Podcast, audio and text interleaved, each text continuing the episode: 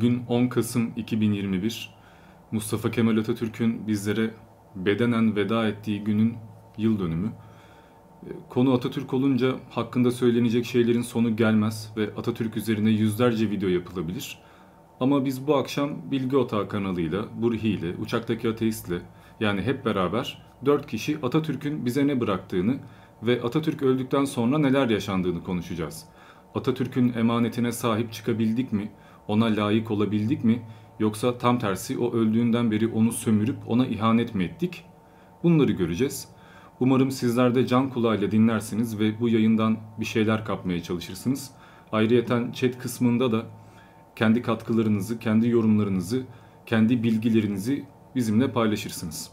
Şimdi konuklarımı çok bekletmek istemiyorum. Hemen başlayalım. Hoş geldiniz arkadaşlar. Hoş bulduk. Hoş bulduk. İyi misiniz? Ne yapıyorsunuz? İyi sen ne yapıyorsun? Kısmet. Öncelikle çok teşekkür ederiz Diamond sana. Hem böyle bir yayını düşündüğün için e, hem de bizleri bu yayına e, layık görüp e, davet ettiğin için böyle önemli bir konuda.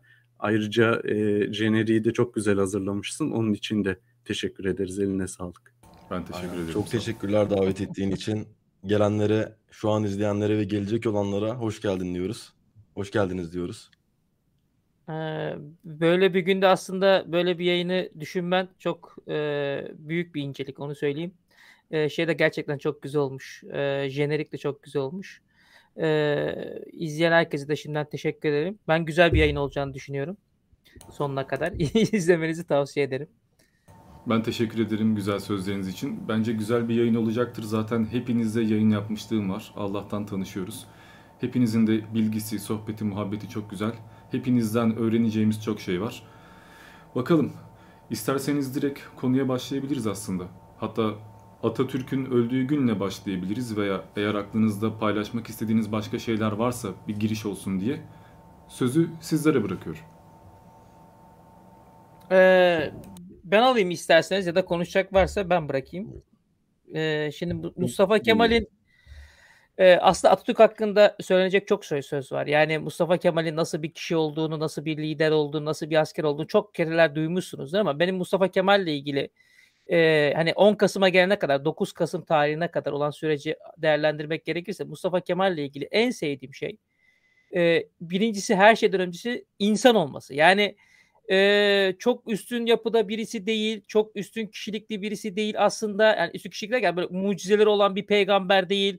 Öyle kutsal kitaplarda anlatıldığı gibi işte böyle ölüleri dirilten, denizleri yaran bir adam değil. Senin benim gibi bir insan ama yaptıkları e, hiçbir belki de kutsal kitapta ya da hiçbir kitapta anlatılmayacak kadar eşsiz ve gerçek. E, bu yüzden Mustafa Kemal'in değerinin e, çok daha büyük olduğunu zannediyorum. Çünkü o insan üstü olmadığı halde insan üstü şeyler yapabilmiş birisi. Bu yüzden Mustafa Kemal'in insanlığını her zaman ön plana çıkartmışımdır. Benim için insan kişiliği, insan karakteri daha önemlidir. Ee, tabii ki bunun yanında Mustafa Kemal'i Mustafa Kemal yapan özelliklerden bir tanesi kendisi de dediği gibi önüne geçen her 2 liranın 1 lirasını kitaba yatırmış olması ve muazzam derecede kitap okumuş olması e, ve bu okuduğu kitaplardan e, notlar alıp ona göre yani başkalarının da fikirlerine göre e, kendi fikirlerini şekillendirip kendi e, siyasetini ya da kendi ideolojisini ortaya koyan bir lider.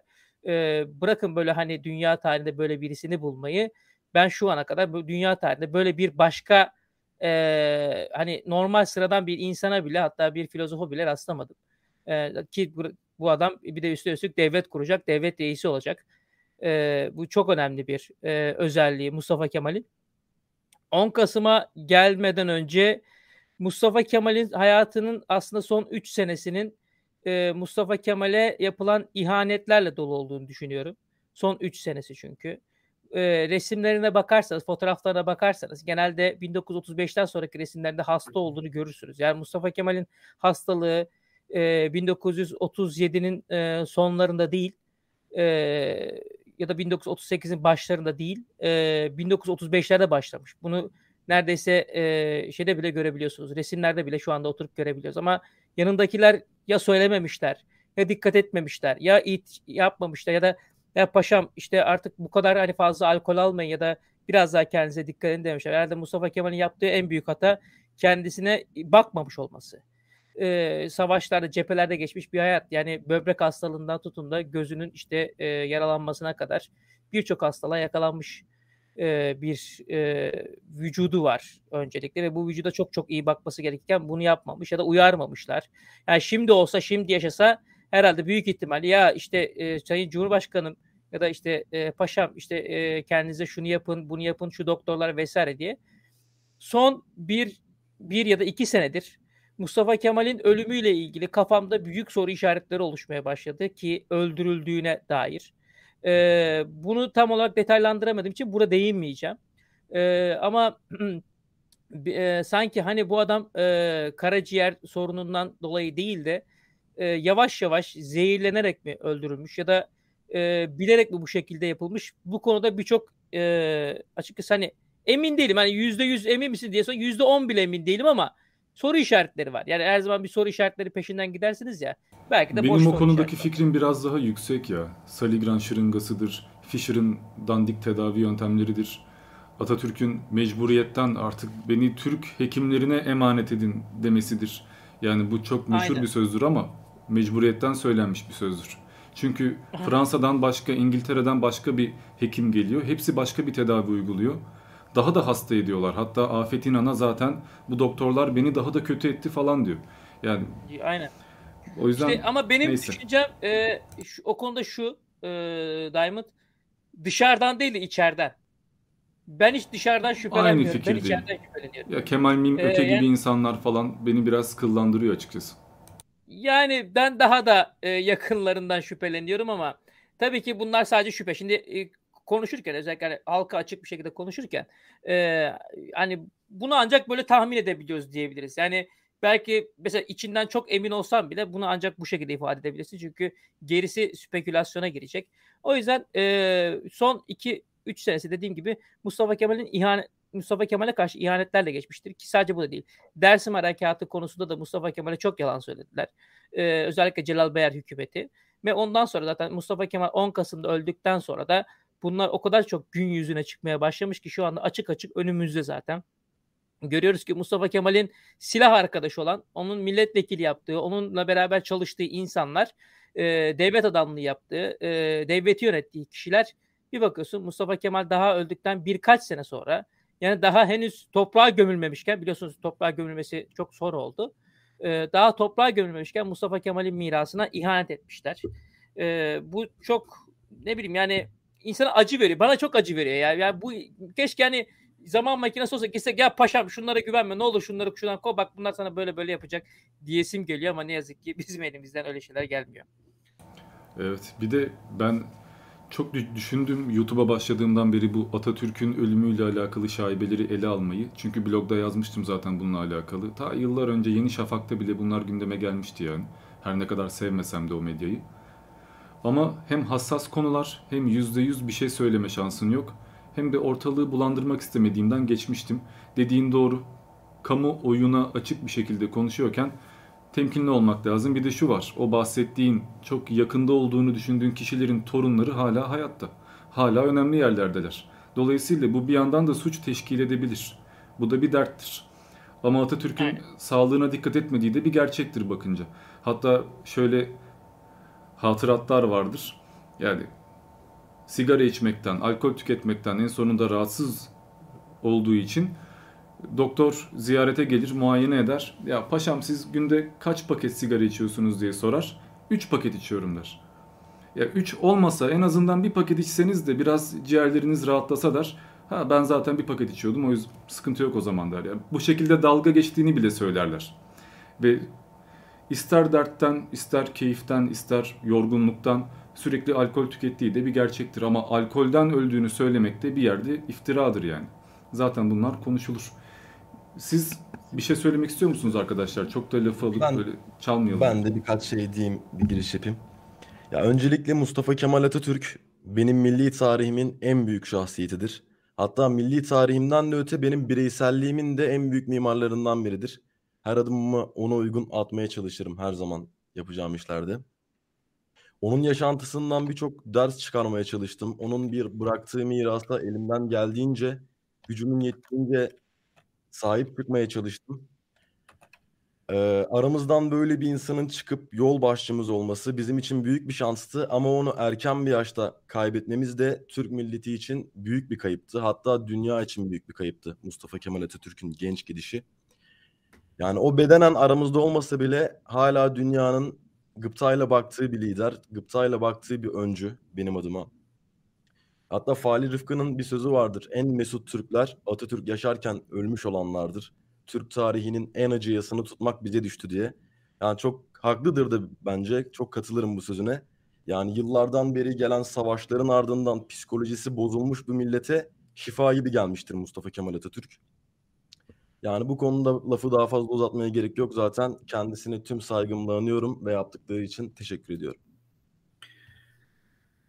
Ben de şunu e, ekleyebilirim belki. Şimdi sizler biraz daha kitabın ortasından e, konuşacaksınızdır eminim. E, ben de e, naçizane kendi fikirlerimi e, paylaşayım Atatürk hakkında. Atatürk hayatının her alanı çok kıymetli bir e, insan olarak değerlendiriyorum. Yani hani böyle 10 özelliğin onu da toplanmış gibi benzetmeler yapılır ya. Şimdi e, velev ki hani sadece e, Çanakkale cephesinde olsun, diğer cephelerde bir Osmanlı subayı iken verdiği mücadelelerle dahi sadece bunlarla anılacak olsa dahi çok kıymetli bir insan. Sadece milli mücadeleyi işgale karşı Anadolu'yu örgütleme yönünden ele alınacak olsa dahi çok kıymetli bir insan. Sadece inkılap döneminde devrimlerde rol almış biri olsaydı yine çok kıymetli bir insan olurdu. Ama bize bütün yaşantısıyla aslında e, her haliyle e, inanılmaz e, değer katmış birisi gerçekten. Yani e, hem gençlik yıllarından e, hem de bahsettiğim işte milli mücadele döneminden hem de ardından Cumhuriyet'in oluşmasında verdiği emekten yani her yönüyle gerçekten e, kısa ömrünü e, buna vakfetmiş ve Türkiye için gerçekten büyük şans olmuş birisi olarak görüyorum ben. E, çok müteşekkirim. Yani ben e, bireysel anlamda hani farklı düşüncelerde olmuş biri olsaydı Atatürk daha farklı bir Türkiye olacaktı ve biraz evvel değinmiş olduğunuz e, mirasına nasıl ihanet edildi, bıraktığı esere nasıl e, işte kıyıldı yönünden değerlendirecek olursak hala sermayesini yediğimizi düşünüyorum.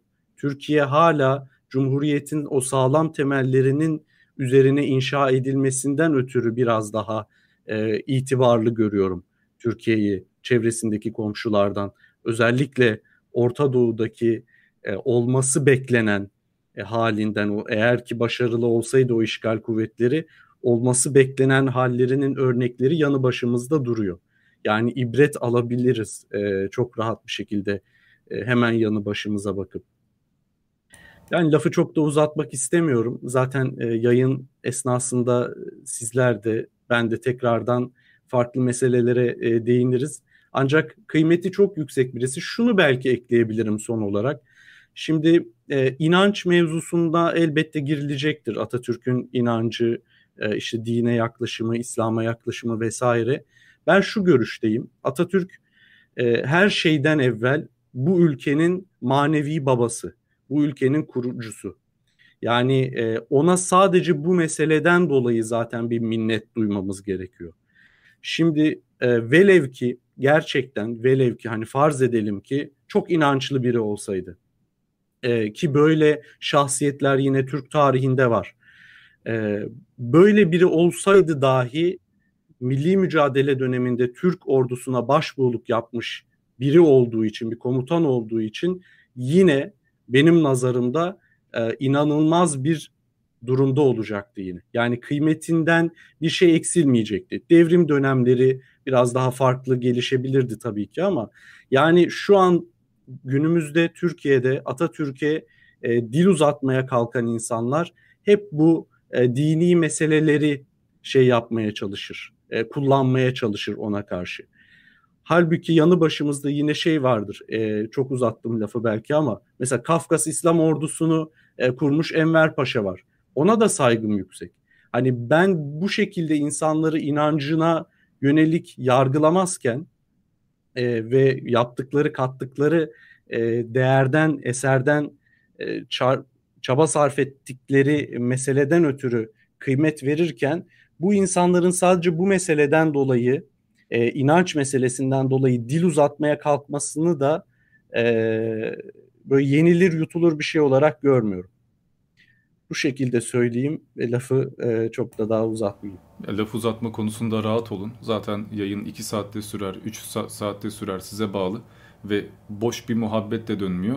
Şunu eklemek istiyorum. 80 küsür yıl geçtiği halde sabah kalkıp saygı duruşunda beklediğimiz bir adamdan bahsediyoruz. Ölmüş, yıllar geçmiş ama halen daha insanlar öyle bir saygı duyuyorlar ki alarmı kurup kalkıp saygı duruşunda bekliyorlar. Ya bu küçümsenecek bir şey değil. Hiçbir şekilde değil. Şahsi karakteri, fikirleri, hayatı ne olursa olsun. Bıraktığı Evet. miras ortada. Konu kapanmıştır yani. Dolayısıyla eğer art niyetli değilsek veya cahil veya hain değilsek ya ister Osmanlı padişahı olsun ister cumhuriyetten bir şahıs olsun fark etmez. İnsanları yaptığıyla eleştirir, bıraktıklarıyla över veya yereriz. Bu kadar basittir yani konu. Atatürk, Atatürk adını boşuna almamış biri ki bu adı da zaten kendisi vermiyor. Onunla alakalı hatıratlar da muhteliftir. Onları zaten Ahmet daha iyi anlatır.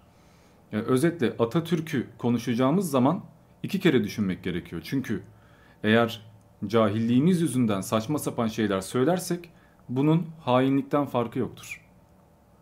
Yani bilinçsiz bir cehalet sonuçta cehalettir. Bunun bir bahanesi olmaz. Bu kadardı. Zaten bu konulardan, inanç konularından veya başka konulardan dolayı bir insanı yargılamak ilkellikten başka bir şey değildir. Yani tamamen ilkellik olarak buluyorum bunu. Kesinlikle. Hı hı. Yani yayını aslında Atatürk'e özel olan bu yayını başkalarının adlarıyla e, kirletmem ama kirletmek istemem ama hani günümüzde bazı değerlendirmeler yapılıyor. İşte e, çalsa da alnı secdeye değiyor. Yok işte şunu yapsa da e, şöyle kötülüğü dokunsa da ülkeye en azından inançlı falan. Bu değerlendirme bile bir insanın aslında ne kadar ilkel olduğunun göstergesi. Şimdi Atatürk'ü bu şekilde ele almaya çalışan biri e, gözümde kıymetsizdir. Yani en ufak kıymeti yoktur. Çünkü yani ülkenin bağımsızlığı ve egemenliği borçludur. E, yani bunu borçluyuz Atatürk'e. Sadece direnişi örgütleme açısından e, dahi ele alacak olsak bile. Hani işin e, cumhuriyetin temellerini atma, hukuk reformlarını yapma kısmını bir yana bırakarak söylüyorum. Sadece bu meseleden ötürü zaten çok büyük bir minnet duymamız gereken kişiyken e, yok işte içki içerdi vesaire gibi söylemlerle e, itibarsızlaştırmaya çalışan birinin itibarı yoktur. Bunu e, söylemek istedim. Maalesef bu akım Atatürk öldükten hemen sonra başladı ama. Yani bu yeni bir şey değil. Bu son günlerde moda olmadı. Atatürk'e çamur atma veya onu daha itibarsız göstermek isteme, onun başarılarını küçümseme. Bunlar Menderes zamanında zaten bir yükselişe geçti. Öncesinde Atatürk ölür ölmez zaten kurulan yeni hükümetle beraber yaygınlaştı da. Ve bunu Atatürk'ün en yakınları veya onunla yıllarını geçirmiş insanlar yaptılar. İkinci adam diyebileceğimiz kişiler yaptılar yani. Zaten Ahmet bahsedecek. Hatta buradan devralsan çok güzel olur. Rol çalmayayım. Şimdi aynen ben ben şimdi şöyle söyleyeyim bu din konusunda. Ee, vakti zamanında birkaç kere karşıma çıktı bu. Ben Mustafa Kemal'in yani kesin olarak söyleyebileceğim bir şey var ki Mustafa Kemal Atatürk e, deisti. Yani bunu kesin olarak söyleyebileceğim için söylüyorum. E, ateistliği dediğim gibi e, tartışılır, oturur tartışırsınız ama deistliği kesindir. Yani bu İslam'a ya da başka bir dine inanmadığı kesin. Ee, bu konuda ben işte birkaç kere e, 2010, 2011, 2012'de özellikle sosyal medyada falan konuştum da birkaç kere Sinan Meydan'la da bunu sosyal medya üzerinden konuştuğumda e, sorulan soru şu, söylenen şeyler şuydu. İşte efendim Türk milleti bunu her iki tarafta söylüyor bu arada. Mustafa Kemal Türk'ü sevenler de Mustafa Kemal Türk'ü bu yüzden yerenler de bunu söylüyorlar. Efendim Mustafa Kemal Türk'ün peşinden Türk milleti işte İslam için gitti. Müslümanlık için gitti. O Müslüman diye gitti. Ee, işte İslam'ı kurtaralım, ezanı kurtaralım diye gitti filan şeklinde e, görüşler var. Ben her zaman şunu söylemiştim. O zaman da söylüyorum. Şimdi aynısını söylüyorum. O zamanki Türk milleti Mustafa Kemal Atatürk'ün peşinden Mustafa Kemal Atatürk şuna inanıyor diye gitmedi. Mustafa Kemal'e inandıkları için gittiler. Dediler ki bu adam bizi kurtarır. Bu adam bizi düşman elinden kurtarır diye peşinden gittiler ve gözleri kapalı gittiler. Ve o gidenler daha sonra e, hani Cumhuriyet kurulduktan sonra birkaç vatan haini ya da Mustafa Kemal'in tabiriyle birkaç beyinsizi saymazsak e, Türk milleti devrimler konusunda da Mustafa Kemal'in peşinden gitti. E, Murat Özbülbül'le yaptığım bir yayın vardı. Orada Murat Hoca söyledi. Dedik ya Türk milleti dedi Atatürk'ü çok sever dedi. Evet dedim hocam çok sever ama hiç anlamaz. Ee, çok sever Türk milleti Mustafa Kemal Türk'ü. Ee, artık Mustafa Kemal Türk'ü ne derseniz deyin bu milletin e, bağrından ya da bu milletin kalbinden ya da bu milletin beyninden kopartabilme ya da tarihinden atabilme imkanınız yok. Bu sadece Atatürk için de geçerli. Yavuz Sultan Selim, Fatih Sultan Mehmet, e, belki de Abdülhamit e, birçok kişiyi sayabilirsiniz bu şekilde e, iyi ya da kötü eylemler olan ama bir şekilde bu milletin kalbini ya da işte beynini kazanmış, aklını kazanmış insanlar. Mustafa Kemal bunların birincisidir aslında. Yani hepsinden önce o gelir.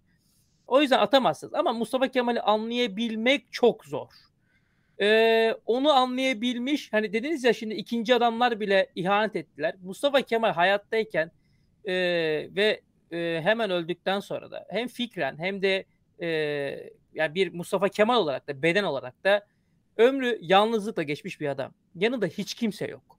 Onu anlayabilecek, onun gibi düşünebilen, onun gibi dünyaya bakabilen, onun gibi geleceği görüp inşa etmek isteyen bir tane bile adam yok.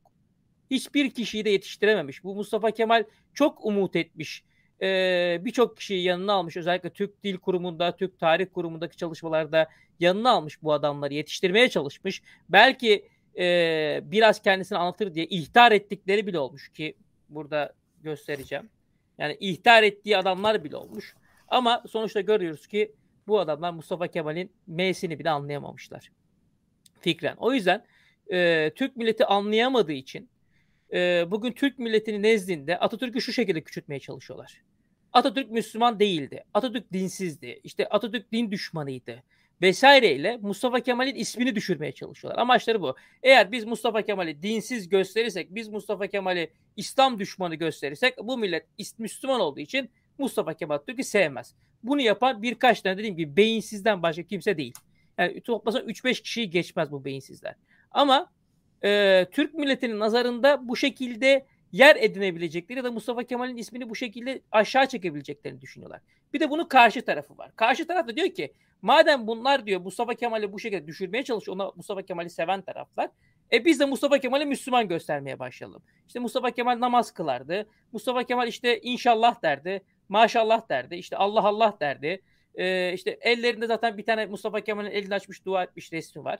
Ee, diğer tarafta da işte Mustafa Kemal'in 1 Kasım 1937'deki meclis konuşması var. Ya bak Mustafa Kemal gökten indiği sanılan kitapları, dokmaları falan diyor diye. Öbür tarafa dua gösteren bir şey yapıyor. Yani öyle bir Mustafa Kemal var ki e, Can Dündar bir yazısında söylemişti bunu hangi resmi çekersen öyle bir Mustafa Kemal çıkartabiliyorsun. Bir resmi çekiyorsun ateist Mustafa Kemal, öbürünü çekiyorsun Müslüman Mustafa Kemal, diğerini çekiyorsun komünist Mustafa Kemal, öbürünü çekiyorsun faşist Mustafa Kemal, diğerinden demokratik demokrat Mustafa Kemal. Yani birçok Atatürk var aslında elimizde. Ve bu resimleri herkes kendi kafasına göre yorumlayarak bu milletin kafasında iki şey yapmaya çalışıyor. Ya Atatürk'ü düşürmeye çalışıyor ya da Atatürk'ü iyi niyetle yükseltmeye çalışıyor. Ama her ikisi de yanlış. Çünkü Mustafa Kemal bir insan. 1881 yılında doğmuş. 1938 yılında hayata gözlerini yummuş. O süreç zarfı içerisinde kimi zaman başka düşünmüş, kimi zaman kitapları okuyarak düşüncesini değiştirmiş, kimi zaman çok farklı düşünmeye başlamış, kimi zaman e, kendi hatalarından ders alıp devam etmeye başlamış. Böyle bir Mustafa Kemal, biz Mustafa Kemal insan olmaktan çıkartmışız. Biz Mustafa Kemal'i e, Atatürk'ü bunu özellikle Adnan Menderes döneminde çok yaptılar. Atatürk'ü kendimize kalkan yapıyoruz. Her iki tarafta yapıyor bunu aslında. Bir taraf Mustafa Kemal'i yermek için Mustafa Kemal'i kendisine kalkan yapıyor. O işte Müslüman değil bilmem nedir diye. Yani onu kalkan yapıyor. Kendi az önce söylediğin gibi kendi işte efendim Burhi söylemişti. kendi yaptığı e, ve bu millete zarar veren şeyleri kapatmak için Mustafa Kemal'i ortaya attı. Bak Atatürk işte Dersim'de katliam yaptı filan. Yani işte Atatürk işte bak efendim Menemen'de şöyle şunları yaptı. Efendim bir de iftira da atıyorlar. Yani efendim Atatürk kendisini peygamber ilan ettirmeye kalktı filan. E, gibi iftiralar da var. Öbür tarafta da yapıyorlar kardeşim biz bu Mustafa Kemal'i nasıl bu gözün milletin gözüne çıkarttık? E bu millet Müslüman. E biz de onlar da Müslüman zaten. Yani bunu yapanlar da Müslüman. E ben de Müslümanım. E İslam da iyi bir din. E Mustafa Kemal de iyi bir lider. E ne yapalım? Mustafa Kemal Müslümandı. Hadi bakalım bunu köpürtelim. Yani öyle bir şey ortaya atılıyor ki her iki tarafta yanlış ve hatta bilerek yalan söylüyorlar. Mustafa Kemal'in mirası bu değil. Mustafa Kemal'in mirası bakın şurada. Buradan okuyacağım. Mustafa Kemal'in asıl miraslarından bir tanesi Mustafa Kemal kendi el yazısıyla Türk Tarih Kurumu'na yazarken söylemiş. Demiş ki Mustafa Kemal biz daima gerçeği arayan ve onu buldukça ve bulduğumuza inandıkça ifadeye cesaret gösteren adamlar olmalıyız. Yani Mustafa Kemal deistse deist olduğunu söylemeye cesaret gösteren adamlar olmalıyız. Bunu saklayan adamlar değil. Mustafa Kemal'in deist olması eğer bir millet kendi canını, kendi hayatını, kendi geleceğini, kendi yurdunu kurtaran liderinin arkasından giderken aa o Müslüman değildi ya da o benim de aynı inanca sahip olmuyor diye gitmiyorsa o millet batsın zaten. Yani o milleti kurtarmanın bir anlamı yok zaten. Ama bir millet peşinden gittiği liderin ardından o Müslümandır işte kafası secdeye varır işte efendim dua eder bilmem ne diye gitmek yerine bu beni bana millet bana çocuğuma geleceğime ülkeme vatanıma faydalıdır. Bu benim ülkemi vatanımı dünya standartları bir ülke yapacak bir liderdir diye gidiyorsa o millet zaten istesen de istemesen de var olacak olan millettir. O yüzden bizim hatamız burada. Biz Türk milletinin liderine nasıl bakması gerektiğini öğretememişiz. O yüzden Atatürk her iki açıdan da bu şekilde sömürülüyor. Bir taraf öyle sömürüyor, bir taraf böyle sömürüyor. Daha bugün bir tane kitap gördüm. Mustafa Kemal'in 1937 konuşmasını almış. Efendim Atatürk onu padişahlara söyledi diyor. ne alakaysa yani nasıl birleştirmişse kendi kafasında. Yani biz Atatürk'ün mirasından bahsedeceksek biz gerçeği arayan ve buldukça onu söylemeye cesaret gösteren ve bu gerçeğin peşinden koşan adamlar olmamız lazım. Bizim milletimiz kusura bakmayın 10, 11 Kasım 1938'den belli yalanın peşinden koşuyor. Çünkü gerçek her zaman saklanıyor. O yüzden geldiğimiz noktada Atatürk işte din konusunda Atatürk'ü eleştiriyorlar mı? Niye Atatürk Müslüman? Atatürk dinsizdi falan. Yani bunu söyleyen adam bunu niye söylüyor? Adam biliyor ki ben ona Atatürk'e dinsiz dersem e tamam 3-5 kişi Mustafa Kemal'den nefret etmeye başlar. Kafası mantı, mantalitesi bu. Karşı taraf da o 3-5 kişiyi eğitip kardeşim bırak dinsiz dinsiz sen Mustafa Kemal'in yaptığına bir bak demek yerine hayır ben de Mustafa Kemal Müslümanı diyeyim ki o 3-5 kişi o tarafa kanmasın görüşünde. Yani iki tane yani çivi çivi söker hesabı. Halak çekme yarışı ama, gibi resmen yani. A, a, ama iki yanlıştan bir doğru çıkmaz. Yani iki yanlıştan bir doğru çıkmaz. O yüzden bir de kendini komik yerine düşünüyorlar. Her iki tarafta kendini komik yere düşürüyor. Bir tanesi örnek vereyim yani isimden bahsedeceksek. Sevan Nişanya kitabında yazmış 1960 yılında çıkmış bir şiiri. 1960 yılında çıkmış bir şiiri. Efendim 1930'lu yıllarda yazılmıştır. Atatürk'ü peygamber olarak gördü. Atatürk kendisini peygamber olduğunu e, fikriyle oynadı diyor. Atatürk kendisi peygamber ilan etmeye çalışmış. Yani dünyanın en saçma fikirlerinden bir tanesi. Bu adam bunu niye söylüyor? Karalamak Mustafa... Ha, buyur buyur. Yok karalamak için söylüyor yani. Ha, tabii tabii karalamak için söylüyor. Amacı bu. Mustafa Kemal'in adını düşürmek. Amacı bu. Komik duruma düşüyorsun. Çünkü 1960'larda yazılmış bir şiiri Mustafa Kemal nasıl engellesin? 38 adam vefat etti. Kaldı ki vefat etmemiş bile olsa. Diyelim ki bugün mesela değil mi? Cumhur, Türkiye Cumhuriyeti Cumhurbaşkanı için o tanrıdır diyen adam var. Yani tanrıdır diyor. Düşün. Yani şimdi sen bunu alıp da vay Cumhurbaşkanınız e, tanrılığa oynuyor filan. Yani böyle saçma bir şey olabilir mi? Yani insanlar sever. Her türlü şeyi de söyleyebilirler. O da ayrı mesela. Ama şöyle bir durum yok. Mesela böyle bir durum olsa anlarım. Biri çıkıp mesela ki Mustafa Kemal. Ya Mustafa şey, şey yazmışlar mesela. Mevlüt'ün Mustafa Kemal'in adını yazmışlar. İşte Mustafa Kemal büyük lider, ulu lider, tanrı gibisin sen dedikten sonra Mustafa Kemal gel seni milletvekili yapayım, dur bakan yapayım falan demiş olsa demek ki hani bir mantığı var adam. Bak adam işte böyle şiir yazmış. Mustafa Kemal de ona hiç böyle bir durum yok. Bir tanesi şey bir tanesi şey olmuştu hatta. Komiklik olsun diye söylüyorum bunu. Hani nasıl komik oldu, nasıl komik duruma düştüklerini göstermek için. Efendim İSKİ'de, Kadıköy İSKİ'de belediye encümeni olmasını yazmış. Efendim Atatürk öven şiir yazdı. E Kadıköy İSKİ'de belediye encümeni oldu. Kadıköy İSKİ'de belediye encümeni ya. yani görene sanki anasını satayım şey vermişler. İSKİ'yi onun üstüne yapmışlar sanki. Yani bunu bundan bile faydalanmaya çalışıyorlar Mustafa Kemal Atatürk'ü karalamak için. Bak burada Atatürk- şöyle bir tavır takınabiliriz. Onların silahlarıyla onları vurmak. Mesela diyelim ki Atatürk ona şiir yazan bir adama kıyak yaptı. Be- Belediye encümeni yaptı diyelim. Ne yüksek makam vermiş. E bugün de bazı Yok, insanlar belediye encümeni değil İSKİ'de. Evet. İSKİ'de. Belediye de- değil İSKİ. bazı insanlar bankamatikten para alıyorlardı, değil mi?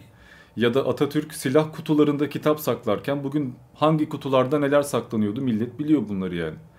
Ama bizde şöyle bir algı vardır. Hiçbir zaman iki görüşü birden karşımıza alamayız. Hep tek bir adam olur, tek bir adamın peşinden gidersin veya tek bir fikre sarılırsın, tek taraftan bakarsın. Asla rakibe tahammül edemezsin. Bu yüzden ne yapılır? Eğer bir insan yeterince üstünse ve rakibi yoksa bu durumda o insanı karalayıp alt tabakaya çekmen gerekir. Yani Atatürk'e rakip bir lider çıkaramıyorsun. Bugün bazı liderler için istese karımı veririm falan diyor insanlar ama sonuçta bugün hiçbir mücadeleyi veya hiçbir şahsı Atatürk'ün verdiği mücadeleyle veya şahsiyetiyle kıyaslamak mümkün değil. Bu durumda yapman gereken şey Atatürk'ü olduğu mertebeden aşağı indirmeye çalışmak ki hani o kadar da büyük bir adam değil ya bakın bizimki de onun yerini alır yani diyebilmek. E, Burada aslında en büyük problem şu Atatürk'ün erken ölmüş olması. Yani İsmet Aynen. Paşa 70'li yılları görmüş. Galiba Celal Bayar da 100 yaşını geçmiş. Bu insanlar artık dinozorlaşmışlar yani. Ama Atatürk'e baktığında 60 yaşını bile görmemiş bir adamdan bahsediyorsun. Dolayısıyla istediği şeyleri tam anlamıyla başaramadı bu adam. Tarih kitabı yazdı. Birkaç yıl sonra tarih kitabını kendi yazdığı, okullarda okutulsun diye resmen vasiyet ettiği kitabı eğitimden kaldırdılar. Şunu şunu yapalım dedi. Hop 3-5 yıl sonra ölür ölmez arkasından değiştirdiler. Ya adam vefat etti. Bir gün sonra yerine İsmet Paşa geçti. Hiç cenaze namazı yok, herhangi bir tören yok. Bir de İsmet Paşa çelenk göndermekle yetiniyor cenazeye. Kendisi bile katılmıyor. Ya bakınca Atatürk öldükten sonra hükümeti devralan ve Atatürk'ün bırakmaya çalıştığı hemen her şeyi mahveden zümre Atatürk'ün kendi mev- mevkii verdiği zümre yani. Bu da normaldir. İnsanlar her daim bir ego ile yaşarlar. Ve kimse önemli makamlara gelmiş hiç kimse hiçbir asker ikinci adam olmayı kabul etmez veya üçüncü veya beşinci. Kimse tanrılaştırılacak bir figürün arkasında kalmak istemez.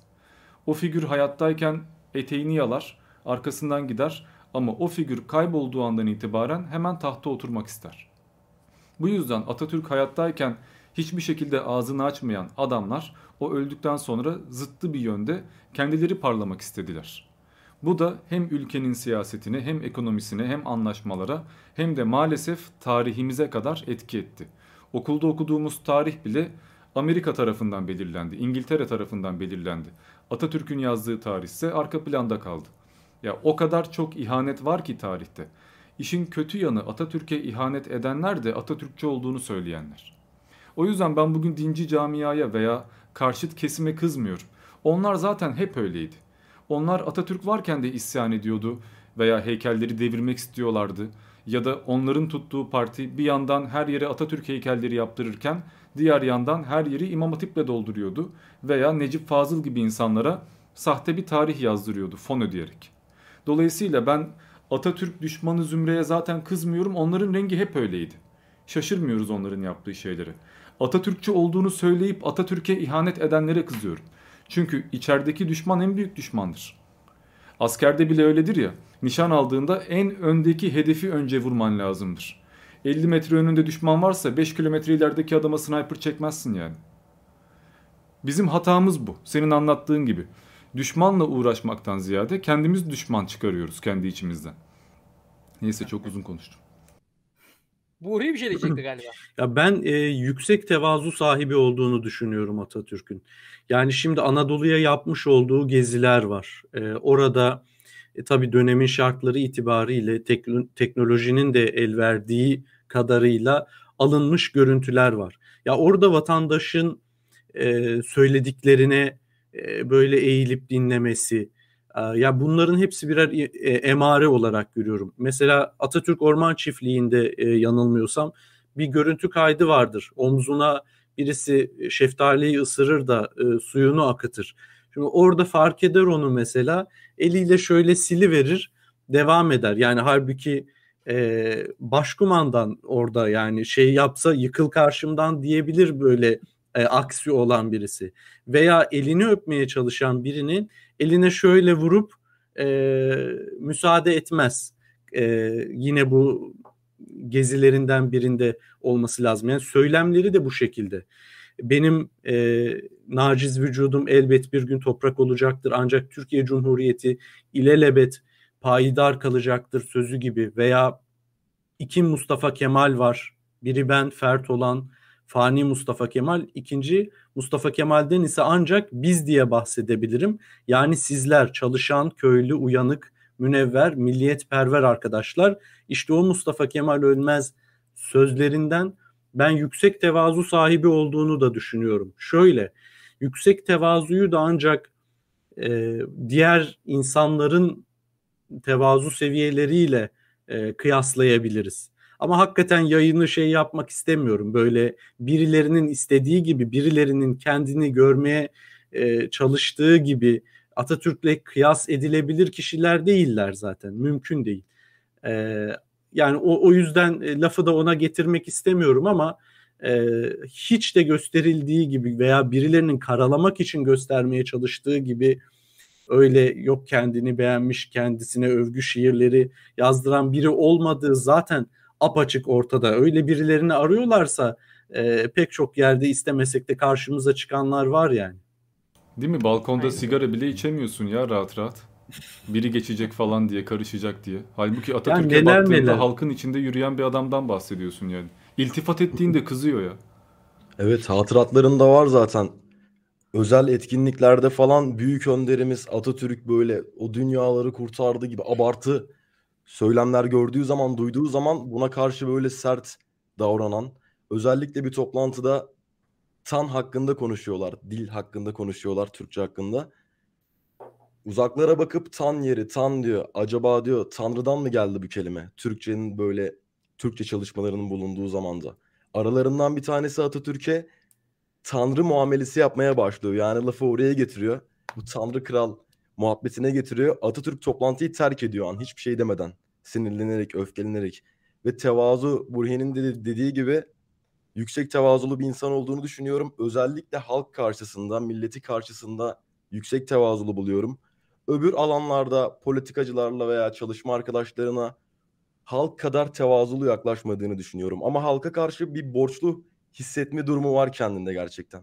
Halka karşı o milli mücadelede e, halkın mükemmel dayanışmasını, halkın desteklerini hiç göz ardı etmeyen bir adam olduğunu düşünüyorum. Ve tamamen Türk milletine bu konuda minnettar olduğunu düşünüyorum. Bu sözün altına imzamı atarım. Çünkü halka hakikaten tevazulu yaklaşan, hiçbir şekilde bir ego emaresi göstermeyen, makamıyla kimseyi ezmemeye çalışan bir adamken rütbeliye milletvekilini kan söktürür yani. Çünkü Aynen onlar öyle. oraya gelmişler. Bir sorumluluk almışlar. Onlar hata yapamaz, kandırılamaz, ağlayamazlar. Onlar üstlerine düşeni yapmak zorundalar. Bunu köküne kadar hissettiriyor. O yüzden rütbelilere karşı veya kendi mevkii verdiği insanlara karşı her daim üstten konuşuyor. Ki bu zaten hiyerarşinin bir gereğidir. Öbür türlü lider Askeri. olmasının bir anlamı yoktur. Ya tabii bu adam sonuçta ömrü askerlikle geçmiş, hiyerarşide geçmiş bir adam. Ve çalışma arkadaşları da aynı şekilde, birçoğu aynı şekilde. O yüzden bir hiyerarşik düzende işliyor işler. Evet, askeriye geleneğini diyecektim ben de. Yani zaten e, askeriyede işler e, tıkırında işlemesinin nedeni e, emir komuta zincirinin e, korunmasıdır. Onu muhafaza ediyordur muhakkak üst rütbelilerle. Halk karşısında ama gerçekten tevazu sahibi. Ancak halkın aslında ona e, bir şeyleri borçlu olduğu durumda yine de bu şekilde. Yani e, insanları tebaadan vatandaş seviyesine, eşit yurttaş seviyesine e, getiren adımları atan kendisi. Ancak halkın karşısında da e, olması gereken bir e, siyasetçi ve e, şey olarak görüyoruz, lider olarak e, görüyoruz. Yani ağzımızı açsak her an kapının çalınma ihtimali var biliyorsunuz hepiniz. içerik üreticileriyiz ve bu konuda da daha böyle zan altındayız. Ya o dönem öyle hatıratlar var ki e, sigara kağıdı e, normal kağıttan tütün sarıp içen bir tane köylü boğazı yanınca sinirleniyor. Atatürk'e küfrediyor. Bu yüzden tutuklanıyor ve tutuklandığını Atatürk'e bildiriyorlar. Atatürk diyor ki siz hiç gazete kağıdından sigara içtiniz mi diyor. Trablus, Trablus'tayken içmiştim berbat bir şeydir diyor. Köylüyü tutuklayacağınıza adam gibi sigara içmesini sağlasaydınız diyor. Yani halk karşısında gerçekten tahammül sınırları da yüksek bir insan. Çok enteresan demokrat hatıratlar var da hangisi doğru hangisi yanlış onu Ya da tabii, tespit tabii. etmek zor ya. Ya Zor. ço- çok çok demokrat bir adam. Ben hiç onun kadar demokrat başka bir adam görmedim. Aynen Herkes öyle. Mustafa Kemal'in çok diktatör olduğu söylenir ama Mustafa Kemal aslında çok demokrat bir diktatördür. Yani eğer böyle tamamlanacaksa çok demokrat adam. Çok güzel Dört bir kere. gönderme yaptın yalnız. Parushev'in Aynen. kitabı Dört- zaten Aynen. demokrat Aynen. diktatördü. Aynen. Dört kere çıkıyor meclise. Dört kere ya. Şimdi bırakın dört kere birisini yani örnek vermeyeyim. Adolf Hitler'den örnek vereyim siz artık anlayın. Adolf Hitler'in bırak bir meclisten dört kere bir şeyi istemesi Adolf Hitler bir şeyi düşünmese bile yapılırdı. Yani örnek veriyorum şimdi sallıyorum. Çok şey bir örnek olacak. İşte Yahudileri getto olarak kapatsak mı acaba dediği anda kapatılırdı yani. Bak bunu sorgulasa bile.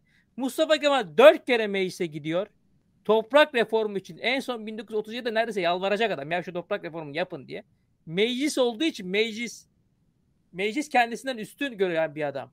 Demokratlığı bu nedenle. Yoksa e, milletvekillerini değil meclisi üstün gördüğü için. Dört kere meclis söylüyor yapmıyorlar abi. Adam ölene kadar toprak reformunu yapmıyorlar. Öldükten sonra da hiç yapmadılar biliyorsunuz. Böyle demokrat bir adam Mustafa Kemal. Efendim e, çok fazla şu mesela Mustafa Kemal hayt huyt işte nasıl yaparsanız biri çok kızgın bir adam böyle gelecek her tarafı dağıtacak filan bilmem ne yapacak bir adam olarak gösterilir ama hiç de öyle bir adam değildir. Tam tersi adam çok böyle nazik şeydir. E, emir verir mi? Verir. E, ama Mustafa Kemal kendisi kendi söylediği gibi benim emirlerim yapılır çünkü ben yapılmayacak emir vermem der. E, yapılmayacak adamla yapılmayacak emir vermez.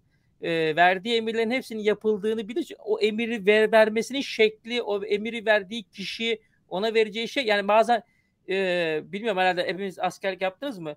Benim askerde bir tane komutanım vardı yüzbaşı.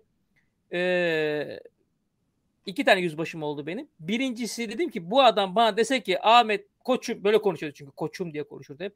Ahmet koçum bak savaş var gidip orada öleceksin. O adam dese dedim gider ölürüm. Önemli değil çünkü öyle bir adamdı o. E, emrini öyle verirdi. Başka bir yüzbaşı geldi. Bırak dedim yani savaş çıkarsa dedim ilk dedim bana dedim, emri ver ben ilk yüzbaşıyı vuracağım. Niye dedim yoksa dedim hepimiz ölürüz bu yüzbaşı başımızdayken. Yani bir de öyle komutan vardır. Mustafa Kemal ilk ters komutanlardan. Yani sana emir verdiğinde sen onu gönül rızasıyla yaparsın. Mus Aa, Mustafa Kemal'in verdiği emir yerine getir. Yani diyor ya ben size savaşmayı değil ölmeyi emrediyorum emrini veriyor ya askere. İşte o emiri başka bir adam verse ya yürü git derler yani. Hani ya da paşayı da komutanı da ezip geçerler. Yani bırak burada biz hayat canımız vereceğiz. Ama Mustafa Kemal verirse yaparlar. İşte Mustafa Burada- Kemal'in böyle bir özelliği var. Şöyle bir ekleme yapmak istiyorum. Hani emir vermekten, diktatörlükten ve yönetimden bahsediyoruz ya. Mesela çok meşhur bir hatırat vardır. Kılıç Ali'nin hatıralarında, hususiyetlerinde geçer. Atatürk'e işte paşam sizin diktatör olduğunuzu söylüyorlar. Buna nasıl bir cevap veriyorsunuz dedi, dendiğinde şunu söylüyor. Ben diktatör olsaydım bana bunu soramazsın. Yeterli aslında yani bu. Bir de şeye Ya değinmek işte- isterim. Atatürk'ün baskıcılığından, zulmünden bahsederler din konusunda veya diğer konularda. İşte Türkçe ezan falan filan ya İsmet Paşa'nın yaptığı her şeyi de Atatürk yaptı zannediyorlar. O da ayrı bir konu. Şöyle bir durum var. Mesela yine dur bakalım kitabı getirsem mi? Ali Fuat Cebesoy'un Sınıf Arkadaşım Atatürk diye bir kitabı vardır. Orada şöyle bir hatırattan bahseder. Biz kurmay okulunda zoraki sabah namazı kılıyorduk. Padişahın emriyle. Herkes istese de istemese de sabah namazına kalkıyordu ve yetişemiyorduk. Birçok kişi abdest sırasına yetişemediği için abdestsiz namaz kılıyordu. Çünkü kılmasa sopayı yiyecekti. Şimdi böyle bir sistemden bahsediyorsun. Harp okulunda sabah zoraki namaz var. Gece yatmadan önce yaşasın padişah diye dua ediyorsun. Atatürk'e sabahtan akşama zoraki bir şekilde dua ediliyor mu? Okuldaki andımızı bile beğenmiyorlar şu anda yani. Onu bile kaldırmaya teşebbüs ettiler. Onun bile putlaştırıcı olduğunu söylediler. Bir andımızda Atatürk'ü övmüyorsun baktığında yaptığını övüyorsun. Padişahın neyini övüyorsun? Kanını, mevkisini. Çok başka bir şey var burada yani. Atatürk'e duyulan saygı Atatürk'ün kendisine duyulan saygıdır. Ama diğer insanlardan bahsettiğinde makama saygıdan bahsediyorsun. Çünkü şahsen bir başarıları yok. Bu ayrım Aynen çok önemli yani. Hatta Kesinlikle şöyle bir şöyle bir hadise de var. Ee, ona da ben aslında dikkat çekmek istiyorum. Geçenlerde yine e, soy bağı ile e, hak iddia edenlerden birisi e, dedelerinden birini övmeye kalktı. Şimdi övülecek olanı var, e, yerilecek olanı var bence. E, biraz üstü kapalı konuştum ama e, şöyle bir hadise var. Şimdi 1921 yılında ben bunu sonradan öğrendiğimde bile böyle içime hani şey oturdu, göğsüm daraldı. 1921 yılında Nimet Nevzat Hanım diye 19 yaşındaki e, bir kadını 5. karısı olarak alıyor Vahdettin. 1921 yılı.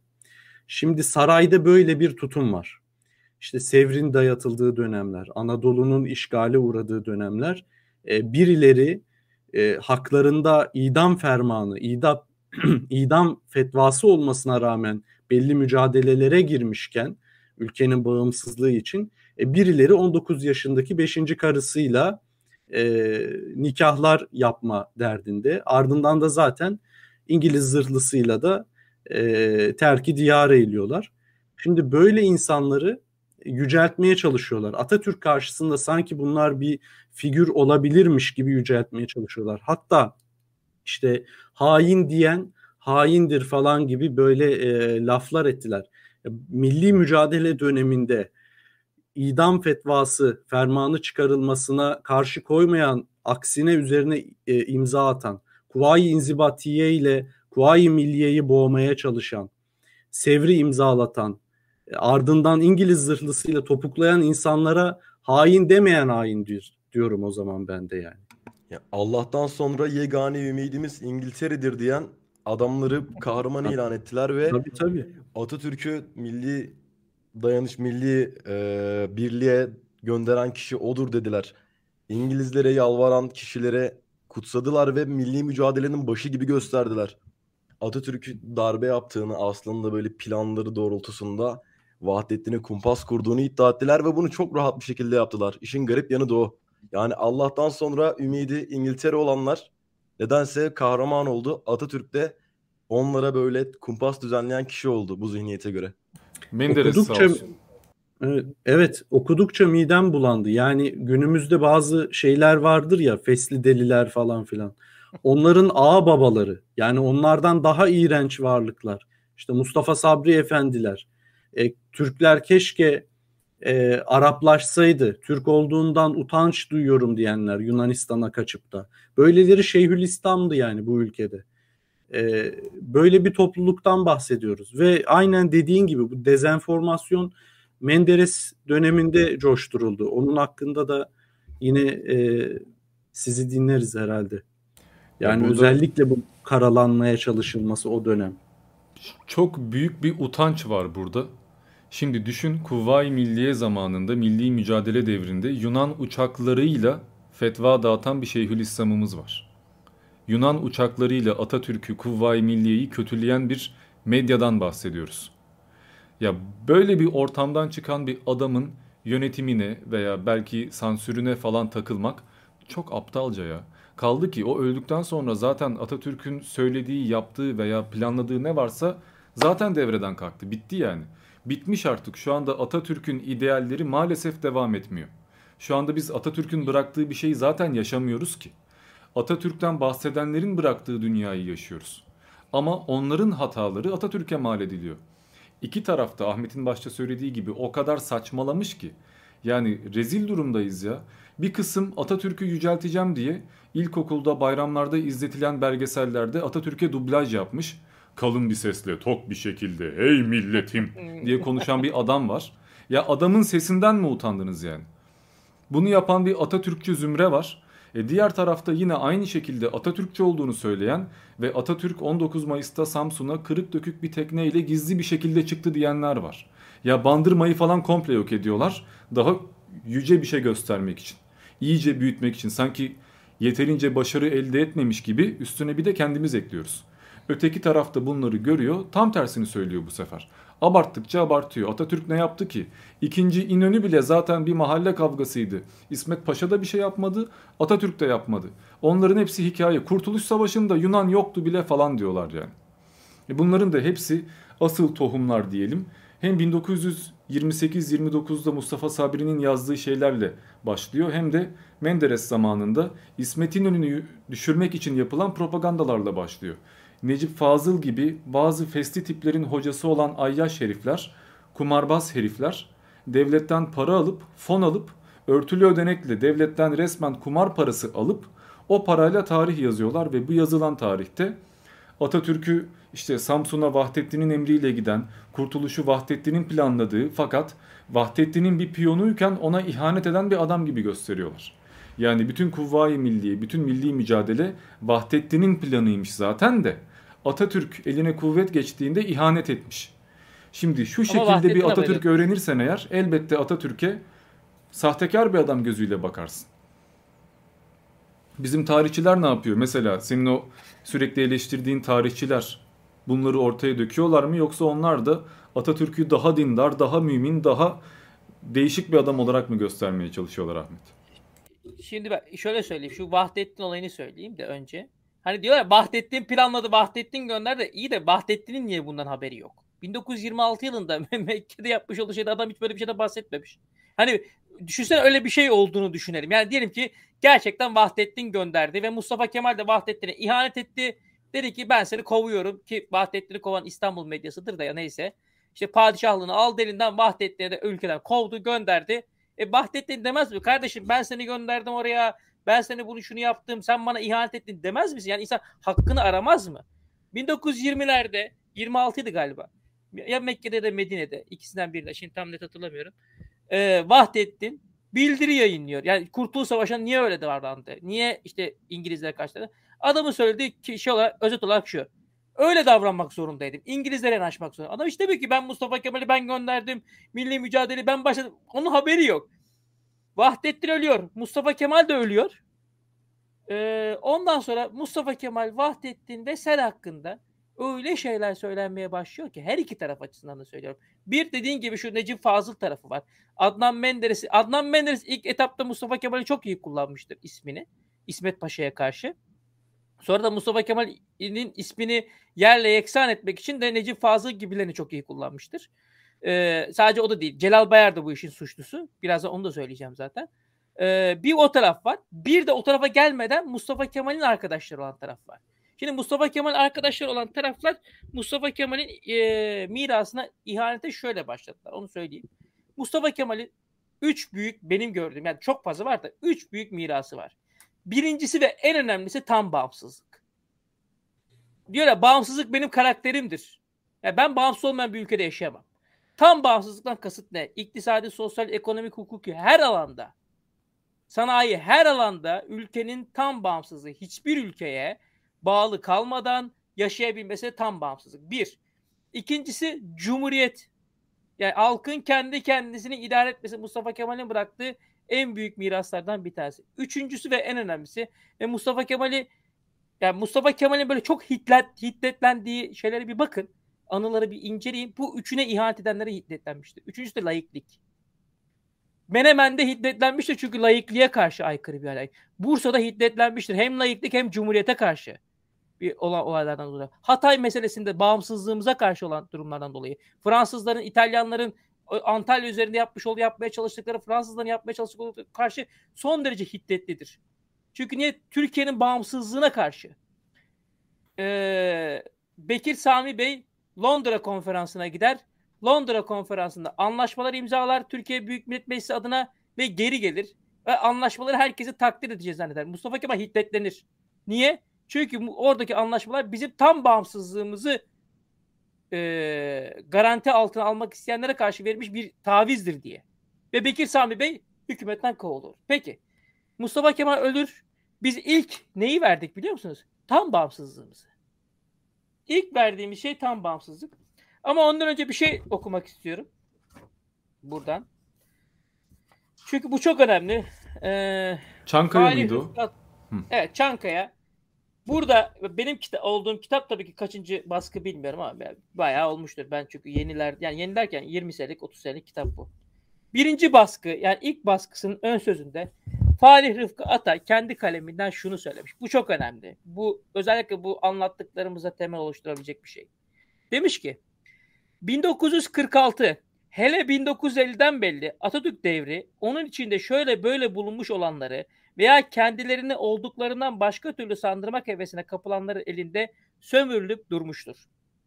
Yayınlanan hatıraların çoğunda ölüler tanık, bir ağızla iki kulak arasında hiç kimsenin duymadığı fısıldaşmalar belge diye kullanılmıştır. Bak o hani Necip Fazıllar da bunları çok kullandılar. Efendim işte Atatürk'ün silah arkadaşı şunu diyor. Tarihçi ise gazete okuyucuları kadar kolay avlanmaz. Tarihçi bu hatıraların doğruları ile sahteleri ve zorlanmışları arasında yanılmaktan kendisini kurtarmasını bilir diyor Fahri Rıfkı Atay. Bir de şunu söyleyeceğim. Şu notlarımı da açayım buradan da. Mustafa Kemal'in tam bağımsızlığına ihanet edenler. Bakın e, kaynağım şu. Söylüyorum. 109. sayfaymış. Şimdi Mustafa Kemal'in silah arkadaşlarını, yakın arkadaşlarını saysanız herhalde aklınıza ilk gelen isimler kimler olur? Şemsettin Günaltay, Şükrü Saraçoğlu, değil mi? Bu isimler olur. Celal Bayar. Bakın, Amerikan donanmasının müzir zırhlısı 5 Nisan 1946'da daha Atatürk öleli yaklaşık olarak 8 sene olmuş. Günü İstanbul'a geliyor ve büyük törenlerle karşılanıyordu. karşılanıyordu. O günlerde Türkiye Büyük Millet Meclisi'nde inanılmaz konuşmalar yapılıyor.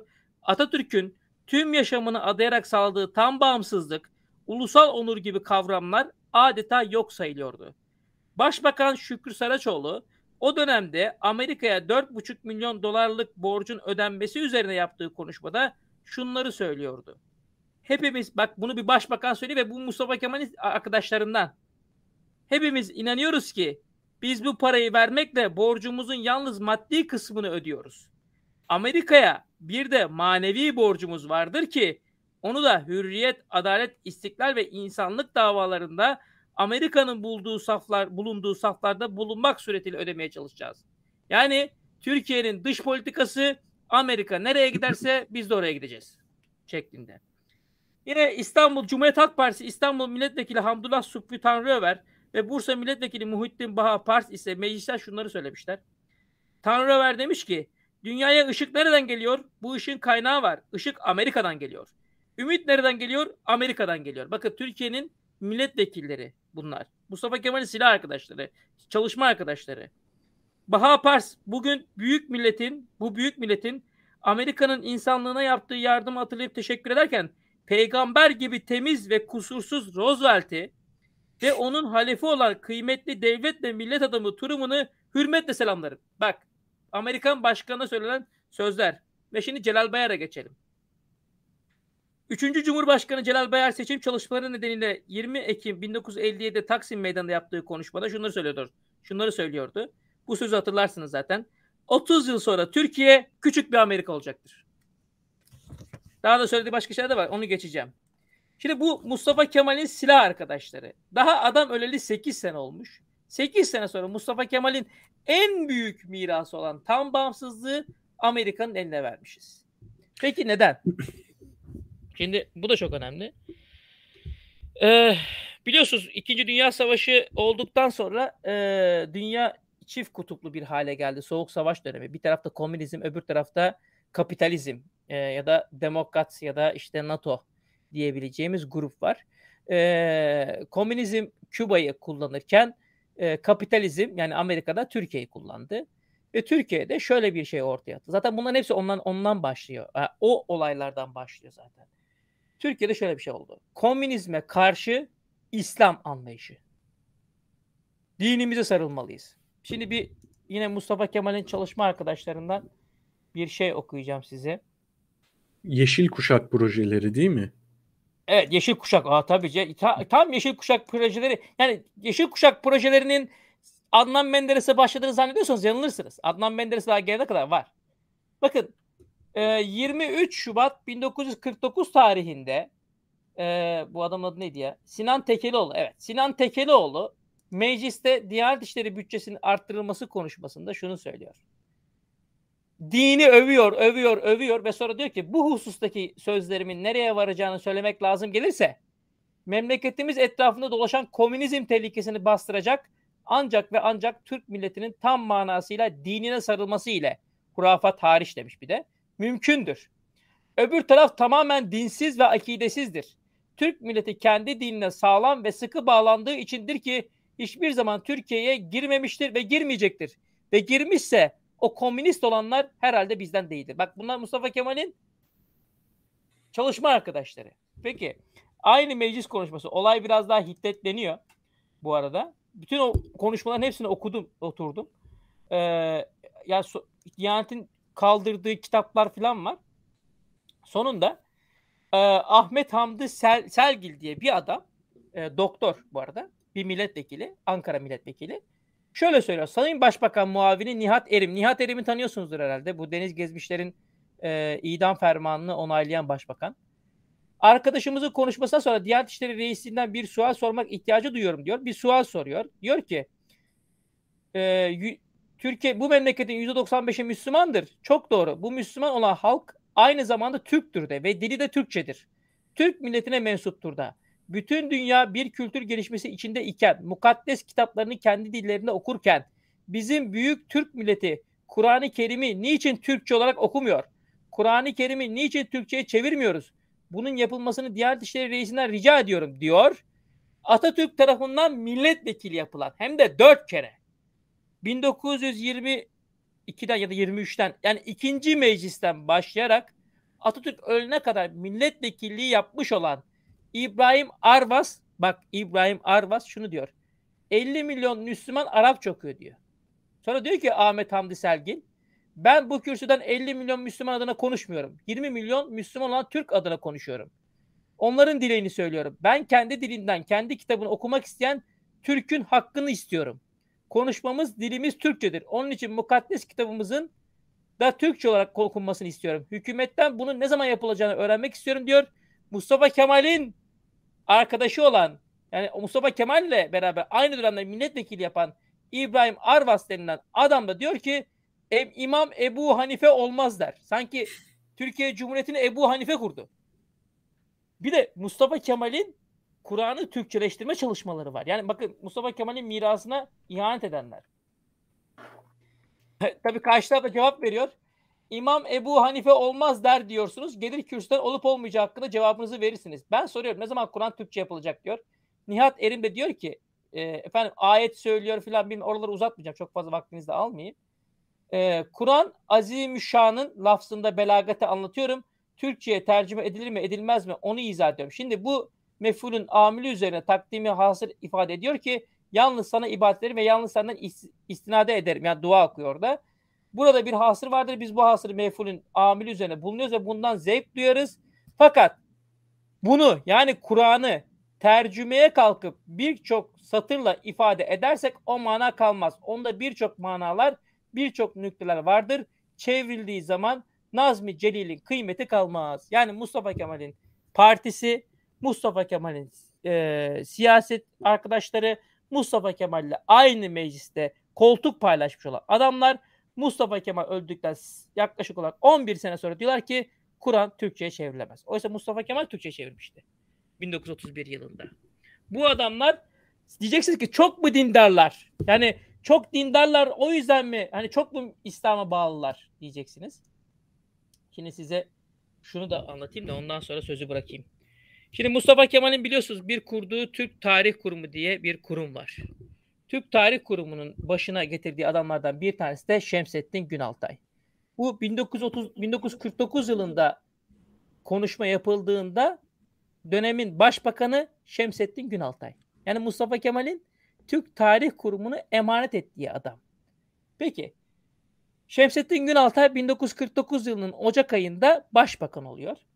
Ee, Mustafa Kemal öldükten 11 sene sonra. Ve Şemsettin Günaltay ile ilgili ee, kitap şurada ama kitabı göstereyim mi? Dur. Kitaptan okumayacağım. Direkt elimle okuyacağım. Bu kitapta Papa Eftim'in Muhtıraları ve Bağımsız Türk Ortodok Patrikhanesi diye bir e, kitap var. Şu resmi biraz yaklaştırmayı isterseniz. Bakın şurada belki görüyorsunuz. Papa Eftim Türkiye Büyük Millet Meclisi önünde konuşma yaparken e, bu tarih 1920 yılları. Yani sadece hani diyorlar ya Rıfat Börekçi'den işte Mehmet Akif Ersoy'dan çok fazla bahsedilir ülkede. Efendim Rıfat Börekçi, Mehmet Akif Ersoy işte e, halifenin e, fermanlarına karşı işte Şeyhülislam'ın fetvalarına karşı bu ülkede işte milli mücadeleyi desteklemiş din adamlarıdır diye ki takdir edilecek din adamlarıdır. Onu da söyleyeyim. Yani hani ateist olmam demek o din adamlarını takdir etmeyeceğim anlamına elbette gelmez. Türkiye Cumhuriyeti'nin kurulmasında çok büyük katkıları olmuş din adamlarıdır. Rıfat Börekçi, Mehmet Akif Ersoy birçok din adamı var. Mesela Amasya müftüsü var bir tane. Daha 1918 yıl 19 yılında daha 1919'da Amasya müftüsü saltanatın e, olmaması gerektiğini Cumhuriyet'ten bahsediyor. Daha dur Atatürk Cumhuriyet dememiş daha. Yani öyle bir Amasya müftümüz varmış bizim o dönemlerde. Bu tür din adamlarından bahsediyoruz. Papa Eftim de bunun Hristiyan ayağı. Adam Ortodoks.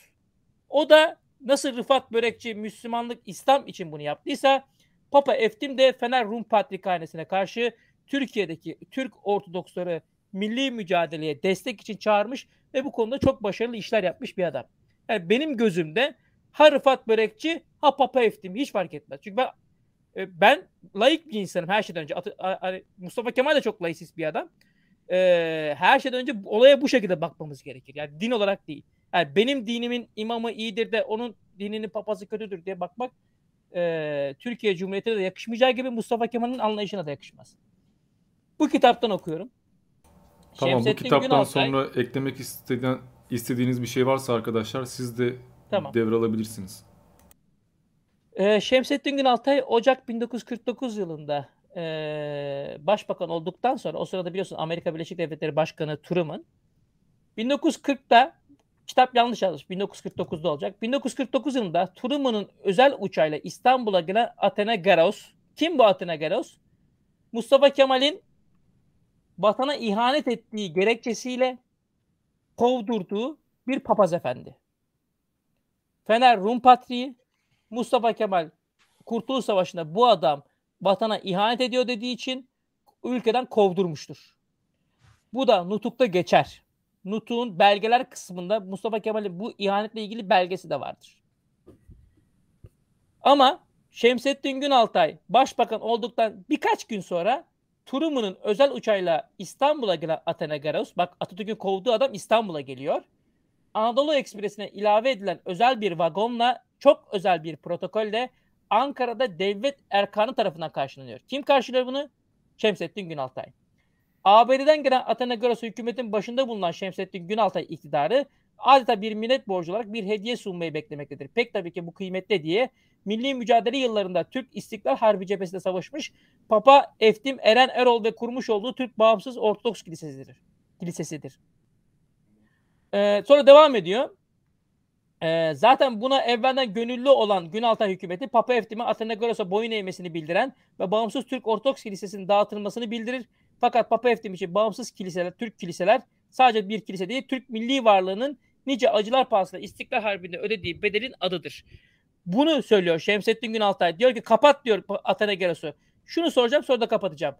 Lozan Anlaşması'na göre bir kişinin Fener Rum Patriği olabilmesi için Türkiye Cumhuriyeti Devleti'nin baş şey vatandaşı olması lazım. Atenagoras nasıl Türkiye Cumhuriyeti vatandaşı oldu? Atatürk'ü kovduğu adam. Bir günde yaptılar. Bir günde Amerika Birleşik Devletleri Başkanı emretti. Bu adamı vatandaş yapacaksınız. Fener Rum Patri yapacaksınız dedi. Mustafa Kemal'in Türk Tarih Kurumu'nu emanet ettiği Şemsettin Günaltay gibi bir adam bir günde bu adamı Türkiye Cumhuriyeti vatandaşı yaptı. Devlet erkanıyla Ankara'da karşılaşıp Fener Rum Patri yaptı. Şimdiki Amerika Birleşik Devletleri Başkanı ne yapıyor? Daha henüz Cumhurbaşkanını çağırmadı Amerika'ya Biden. Fener Rum Parti'ni çağırdı. Bunlar o zamandan beri yapılan bir şey. Amerika Başkanı ister sen Atatürk'ü kovduğu bir adamı bile Fener Rum Parti yaparsın. Yani Mustafa Kemal'in ihanetleri o zamandan başladı. Bak daha hiç 1950'ye gelmedi. 1949'dayım daha. Tamam daha sonra bunlara dönelim. Burhi veya Onur eklemek istediğiniz bir şeyler varsa. Evren yani şunu diyebilirim. Az önce komünizmden bahsettik. Komünizm düşmanlığından bahsettik. Ee, Naziler savaşı kaybettikten sonra zaten bir Türkiye'de cadı hava oluyor bildiğiniz üzere. Ee, ülkedeki milliyetçilere yönelik, ülkedeki üretime yönelik bazı ama e, sıkıntılar doğuyor. Mesela Atatürk'ün idealleri arasında üreten ülke olma planı var. Yani tüketici, tüketici olmak iyi değildir. Üretici olalım diye bir sözü var bu adamın.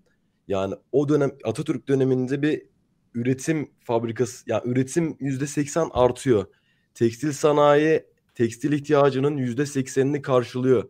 Açılan yüzlerce fabrika istihdam sağlıyor. Hatta o dönemler sloganlar çıkıyor. Önceden buğdayı bile dışarıdan alırdık. Şimdi ipekliği bile memlekette yapıyoruz diye. Yani ve tüm bunlar savaştan yeni çıkmış bir durumdayken yapılıyor. Yani süre gelen sürede süreçte Balkan Savaşları, Birinci Dünya Savaşı, ardından Kurtuluş Savaşı bunca sıkıntı ve badirenin ardından bu kadar girişken olmak Atatürk'e yakışır bir vizyon, Atatürk'e yakışır bir cesaret. Ama İkinci Dünya Savaşı'ndan sonra ekonomik sıkıntıların da baş göstermesiyle tabii ki e, Türkiye fabrikalarını kapatıyor. E, bir cadı avı başlıyor milliyetçilere yönelik. Komünizm korkusu başlıyor ve bence Cumhuriyet'in en güzel projelerinden biri olan köy enstitüleri kapan kapatılıyor. Sizin de görüşlerinizi merak ediyorum bu konu hakkında köy enstitülerinin kapanması konusunda. Bence Atatürk'ün Atatürk'e yapılan ihanetler arasında baş sıralar baş sıralara koyarım. Üreten bir ülke olma planının devre dışı bırakılması, halkı geliştirmeye yönelik projelerinin geri plana atılması, kapatılması. Sizin bu konuda yorumlarınızı merak ediyorum. Ne düşünüyorsunuz köy enstitüleri hakkında, kapatılması hakkında? Sen de Evral Burhi istiyorsan. Yani köy enstitülerinin kapatılması zaten e, şöyle bir durum vardır yani e, idareciler yönetebilecekleri bir toplum ister. Yani kısa vadeyi düşünen idareciler diyeyim kendi iktidarda kaldığı süre boyunca hakim olabileceği çok da düşünmeyen, sorgulamayan e, avam tabaka ister, tebaa ister yani. Şimdi bunu isteyen idarecilerin e, köy enstitülerini kapatması gayet tabidir, gayet doğaldır. Çünkü köy enstitüleri ne yapıyordu?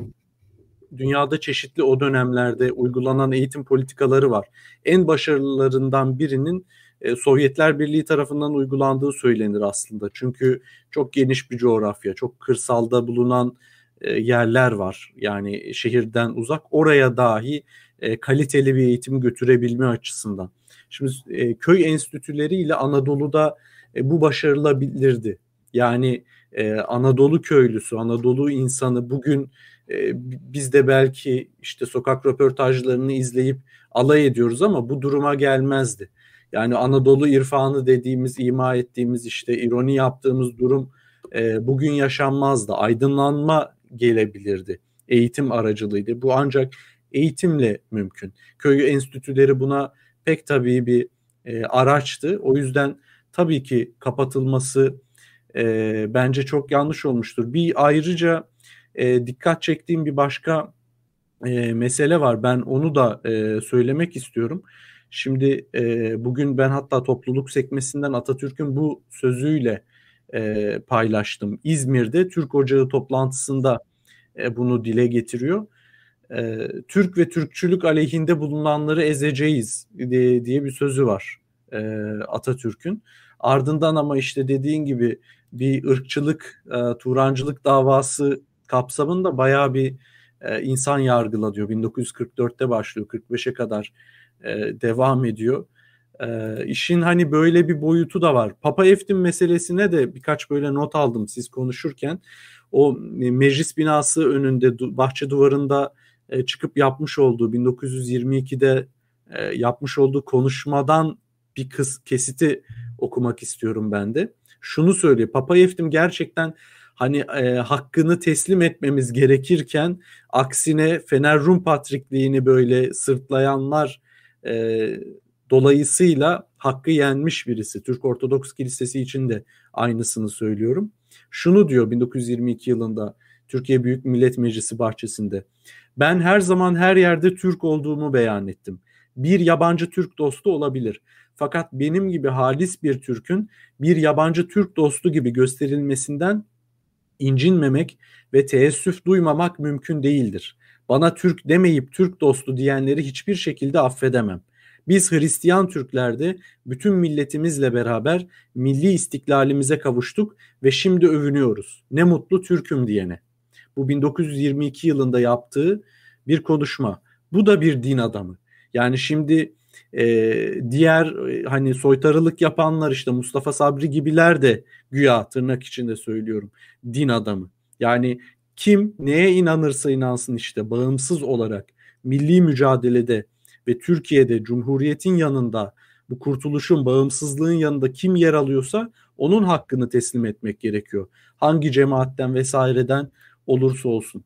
Son olarak şunu da not almıştım. Bu Amerikancılık furyasında tabii ki Atatürk'ün döneminde yaşamış ve onun hatta silah arkadaşı olmuş e, mecliste aynı mecliste aynı çatı altında bulunmuş insanların bu politikaları e, girmesi bulaşması çok daha üzücüdür ama e, burada Necip Fazıl'ın bir yazısı var önümde. 7 Temmuz 1959'da Büyük Doğu dergisinde yazdığı e, Amerikancılık meselesine nasıl yaklaştığını güzel öğütleyen bir pasaj. Onu e, okuyayım. Amerikan politikasını korumakla mükellefiz. Amerikan siyasetini tutmak biricik yol. Amerika'dan nazlı bir sevgili muamelesi görmek biricik dikkatimiz olmalı. Yoksa bir Amerikan bahriyesinin bahriyelisinin iki yana açtığı açık bacakları arasında mütalaa ettiği kadınlardan ileri geçemeyiz. Dış siyasetimizde Amerikan siyaseti ve iç bünyemizde Amerikanizm politikasını kendimize birbirinden ayrılmaz bir siyaset tekliğine göre ayarlamakta büyük ve her işe hakim bir mana gizlidir. Yani verdiği örneğe de dikkatinizi çekerim. Ayrıca Amerikan Bahriyesi'nin e, Bahriyelisinin bacaklarından falan bahsederek yani böyle bir furyanın e, sağlı sollu mu desem artık içten ve dıştan demek belki daha doğru olur. E, alıp yürüdüğü ve e, Atatürk'ün en önemli diyeceğimiz tam bağımsızlık mirasına e, bu mirasın sekteye uğratıldığı bir dönemde yaşamış e, yaşamışız yani maalesef. Burada şöyle bir iki örnek vermek istiyorum. İçteki sahtekarlığı, iki yüzlülüğü göstermek adına. Ben de siz konuşuyorken notlar alıyorum unutmayayım diye. Mesela şimdi Amerika'dan bahsedildi ya sen anlattığın daha önce gene konuşuldu. Şimdi bugün mesela Atatürk'ün bir videosu var. İşte zaten çok yükselmiş bulunan Amerika falan diye bahsediyor. Yanında yine bir vekil var. Amerikan Yok, ve diyorlar ki Amerika'yı efendim ee, Charles Sherrill yanındaki evet. şey büyükelçi. Orada şey diyorlar işte Atatürk niye Amerika'ya yalakalık yapıyor ki? Niye övüyor ki? Bu yalakalık değil övmek değil. Zaten çok yükselmiş bulunan dünya gemisinin kaptanı o dönemde Amerika. Bunu söylüyor diye Atatürk'ü Amerikan yandaşı olmakla suçluyorlar. Fakat Menderes'in, Necip Fazıl'ın ve kendi taptıkları adamların ne kadar Amerikancı olduklarını görmüyorlar niyeyse. Yine ek- ekonomiden bahsedildi. Atatürk devrinde işte fabrikalar açıldı, şunlar oldu, bunlar oldu. %80 istihdam sağlandı falan. Şimdi bazı örnekleri gösteriyorlar. Atatürk devrinde ekmek atıyorum bugünkü paraya göre 5 liraymış. Su şöyleymiş, pirinç böyleymiş, ekonomi rezaletmiş falan. Hani sanki bu adam rahat bir şekilde geldi ülkenin başına geçti de kendisi ekonomiyi mahvetti. Sanki Atatürk'ün devrinde dolar 10 liraya çıktı. Sanki böyle bir şey varmış gibi anlatıyorlar. Yani 10 tane savaştan çıkan bir ülkenin ekonomisinden bahsettiklerini niyeyse göremiyorlar. Ve hatta şimdi Atatürk'ün not defterlerinden bir alıntı okuyacağım. Atatürk'ün bizzat ergenlik yaşlarından beri sürekli yanında taşıdığı, not aldığı ufak defterlerden bahsediyor. Şöyle orijinal görüntüler falan da vardır zaten içinde. Şöyle bir hatıra var. Atatürk'ün görev yaptığı esnada daha yüzbaşı olduğu devirlerde askeri nöbete gönderecekler. Asker nöbete gitmiyor. Niye gitmediği ile alakalı şöyle bir isyan var. Nöbete gönderilen bir nefer şunu diyor. Af buyurun efendim sırtımda çamaşır yoktur. Paltomun altındaki setreye bakın parça parça. Öldürmek istiyorsanız gideyim nöbete. Yani nöbete gidecek askerin soğukta giyecek paltosu yok, montu yok. Ölmemi istiyorsanız gideyim donayım diyor. Ve bu Osmanlı dönemi son çağında yani çok övülen Osmanlı. Yani bu şekilde bir devleti devralmış bir adamdan bahsediyorsunuz ki bu yaşandığında Balkan savaşları daha yaşanmamış. Birinci Dünya Savaşı daha yaşanmamış. Yani devlet komple çökmemiş. En son raddesinden bahsetmiyoruz. Buna rağmen Atatürk'ün devraldığı ülkeye, savaşa, o şartlara bakmıyorlar ve gelip bugünkü ekonomiyle kıyaslıyorlar. Bu da bir cehalettir. Hani bugün diyenler de var biliyorsunuz. Biz yokken buzdolabı yoktu falan diyor insanlar. Acayip bir kafa yaşıyorlar. Ben niye öyle olduğunu anlayamıyorum. Evet arkadaşlar mesela Atatürk devrinde internet yoktu. Ne kadar cahilmişiz ya. Atatürk interneti getirmeyi başaramamış yani. Bundan daha büyük rezalet var mı? Atatürk devrinde Marmaray yoktu mesela. Bu yüzden ben Atatürk'ü kınıyorum. Büyük bir komedi bakınca. Yani Atatürk'ün kurduğu Diyanet'in başına gelen adamlar bugün Atatürk'ü kötülüyorlar. Atatürk'ün konuşma hakkı verdiği kadınlar bugün Atatürk'ü kötülüyorlar. Ya evladım Atatürk olmasaydı konuşamayacaktın zaten. Kötüleme şansın da olmayacaktı. Yani sana bir hak verilmiş. Onu da ters kullanıyorsun. Ya ben bizim milletin problemini gerçekten anlamıyorum. Acaba cahil miyiz? Acaba kanımızda mı bir sıkıntı var? Yoksa gerçekten de 80-90 yıldır bu millet bir propaganda ile mi büyütülüyor? Burada mesela Ahmet sözü devralabilir. Marshall Planı gibi birçok şeyle ekonomimiz, eğitimimiz nasıl sabote edildi, halk nasıl cahil kaldı bence tam da giriş noktası yani. Kısaca bir şey ekleyebilir miyim? Tabii. Ee, hemen şey yaparak e, çok uzatmadan. Ya bahsettin ya e, hani Atatürk'ün kıymeti ancak belli durumlar oluştuğunda da e, birileri için, birileri açısından söylüyorum. Ancak o durumlarda fark edebiliyorlar. Geçtiğimiz e, aylarda e, birkaç ay öncesinde bir ünlü Twitter'dan yazmıştı diye hatırlıyorum ama adını hatırlayamadım. Belki sizler veya chatten biri yazar. E, Taliban ele geçirince Kabil'i ve e, Afganistan'ı e, şunları yazmıştı işte şu anlamda. Ya Atatürk'ü bugüne kadar ben işte yok tek adamlık e, vesaire gibi söylemlerle eleştirirdim. Kıymetini bugün anladım diye. Yani Atatürk'ün e, irticayı boğması ve ülkeyi aydınlığa çıkarması, e, laiklikle e, bunu başarması aslında ülkenin bence en büyük kazanımlarından biri. Yani o güne kadar dogma olan şeylerin e, mutlak doğru kabul edildiği bir hukukla yönetiliyorduk. Mecelleler vesaireler. Yani bahsettin ya işte hani kadınlar Atatürk'ü eleştiriyor. Ee, ama yani Atatürk olmasaydı konuşamayacaktı. Birinin belki üçüncü karısı olacaktı. Veya belki birinin karısı bile olmayacaktı. Cariyesi olacaktı. Veya e, çocuk yaşında e, nikahlanılacaktı onunla. Yarım miras alacaktı e, kardeşinden, erkek kardeşinden veya şahitliği yarım sayılacaktı. Yani bunlar gerçekleriydi bu ülkenin insanların. Türklerin gerçekleriydi bunlar e, Atatürk'ten evvel. E, hani o bahsettiğin nöbete giden askerin donduğu dönemlerde hukuk da bu şekildeydi maalesef. Ya bundan kurtarması da en büyük şeyler, e, ya en büyük faydalarından biridir e, bizim açımızdan. Hani Taliban ele geçirince orada o şer'i uygulamaları başlayınca bir ünlümüz o şekilde aydınlanma yaşadı da e, af diledi yani Atatürk'ten e, onu kamuoyuna duyurmuştu. O aklıma gelince eklemek istedim. Ee, söz bendeyse bir şey söyleyebilir miyim? Ee, birincisi şu şeyle ilgili e, köy enstitüleri ilgili bir şey söyleyeyim. İkincisi e, belki yorumlara gelir diye Burhi kusura bakmaz yanlış anlamazsa o meclis konuşmasında söylediği bir söz değildi Papa Eftim'in. E, bak şöyle göstereyim hatta Yo, bahçe var. duvarında dedim. Ha, bu şey e, gazetecilere verdiği bir muhtıradan ben Türkoğlu Türk Eftim'im diye Mustafa Kemal öldükten Hmm. sonra çünkü bazı gazeteciler sanki Papa Eftim Kurtuluş Savaşı'nda savaşmamış. Sanki hani e, yeni işte daha Türkleri çok seven yabancı işte bir Alman İngilizmiş gibi göstermeye çalışarak efendim Türk oğlu Eftim diye bir yayın yapmışlar basında. O da Hmm. demiş ki kardeşim ben Türk oğlu Eftim değil ben Türk oğlu Türk'üm. Kurtuluş Savaşı'nda da yer aldım demiş. Ve senin dediğin gibi ne mutlu Türk'üm diyene demiş. Hmm. Arkadaşı sordu e, Onur'du sanırım değil mi? Ya, Evet, evet. Onur Onur pardon. Kusura bakma. İsim Yok. unutma sorunum var benim de. Bu bende de var. Şimdi dedi ki niye köy enstitüleri kapatmışlar? Ben sana söyleyeyim bak. Köy enstitülerinde okutulan kitaplardan bir tanesi. Türk tarihinin ana hatları.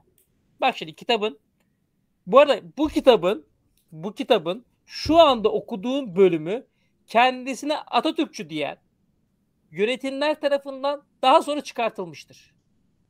Kitap buradan başlamaz. Yani bu bölüm daha sonra kitap yine okutulmuş daha sonra ama o bölümden başlamaz. Daha sonraki iler- ileriki bölümlerinden başlar. Bu bölümler, bu şu anda okuyacağım bölümler bu kitaptan çıkartılmış. Bak şöyle diyor. köy enstitüsü yetişen adam, çocuk şu şekilde yetişecek. 200 sene evvelki görüşe göre dünya 5-6 bin sene evvel yaratılmıştır. Ve yaratılışının şaheseri olan insan Basra'dan tamam iki günlük yolda ve Fırat Nehri üzerinde bulunan cennette ortaya çıkmıştır. Bu kanaatler hep dini kitaplarda hikaye olunan olayların harfi harfine yorumlanmasından doğuyordu. Artık bugün az çok aydınlanmış bir insanın bu gibi masalları hakiki kanaat şeklinde değerlendirmesi ve kabul etmesi mümkün değildir. İşte çocuğa kardeşim bu din masallarına inanma diyen bir köy enstitülerinden bahsediyoruz. Ve aynı çocuğa şunu öğretiyorlar.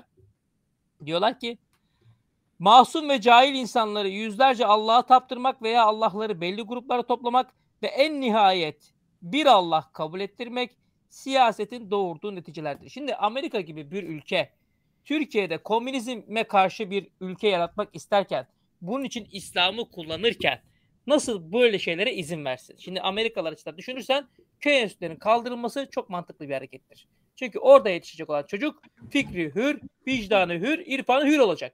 E, Amerika ister mi fikri hür, irfanı hür, vicdanı hür insanlar tarafından yönetilen bir Türkiye? O zaman o insan diyecek ki kardeşim ben niye komünizmle savaşıyorum? Ben benim için önemli olan politika yurtta sulh, cihanda sulh. Ben komüniste de anlaşırım, faşiste de anlaşırım, liberaliste de anlaşırım, kapitaliste de anlaşırım. Benim menfaat ve benim ülkemin menfaatleri ve benim ülkemin geleceği konusunda, benim ülkemin e, yatırımda, benim ülkemin çocukları konusunda, benim ülkemin vatandaşları konusunda bana e, iyi olan, beni e, tatmin edecek olan, e, benim çıkarlarıma uygun olan herkesle anlaşırım fikrini gütmesi gerekirken yani gütmesi gereken nesiller üremesi gereken ya da çoğalması gerekirken işte o yüzden köy enstitüleri kapatılmıştır. Ama sonra ne oldu? Şimdi eğitim konusunda biz köy enstitüleri kapatırken e, o süreçlerde biliyorsunuz 1900'lü yıllarda 1950'li yıllarda Amerika Birleşik Devletleri'ne asker lazımdı. E, Kore'de savaşmak için ve Kore Savaşı'na gitmek için bizim daha biz de NATO'ya girmeden biliyorsunuz Kore Savaşı'na katıldık bu arada. Ee, biz önce biz önce asker gönderdik. Baktık iyi ölüyor askerlerimiz orada. Çok iyi şehit veriyoruz. Dediler ki sizi NATO'ya alalım. Yani öyle oldu biz. biz Gözlerine girmeye çalıştık. A- aynen. Biz önce NATO'ya girip sonra asker göndermedik. Biz önce canımızı verdik. Sonra ha siz çok iyi ölüyorsunuz. Gelin size NATO'ya alalım dediler. Yani hani derler ya hani e, niyeti başından belli. Adamların niyeti bizim canımızı almak.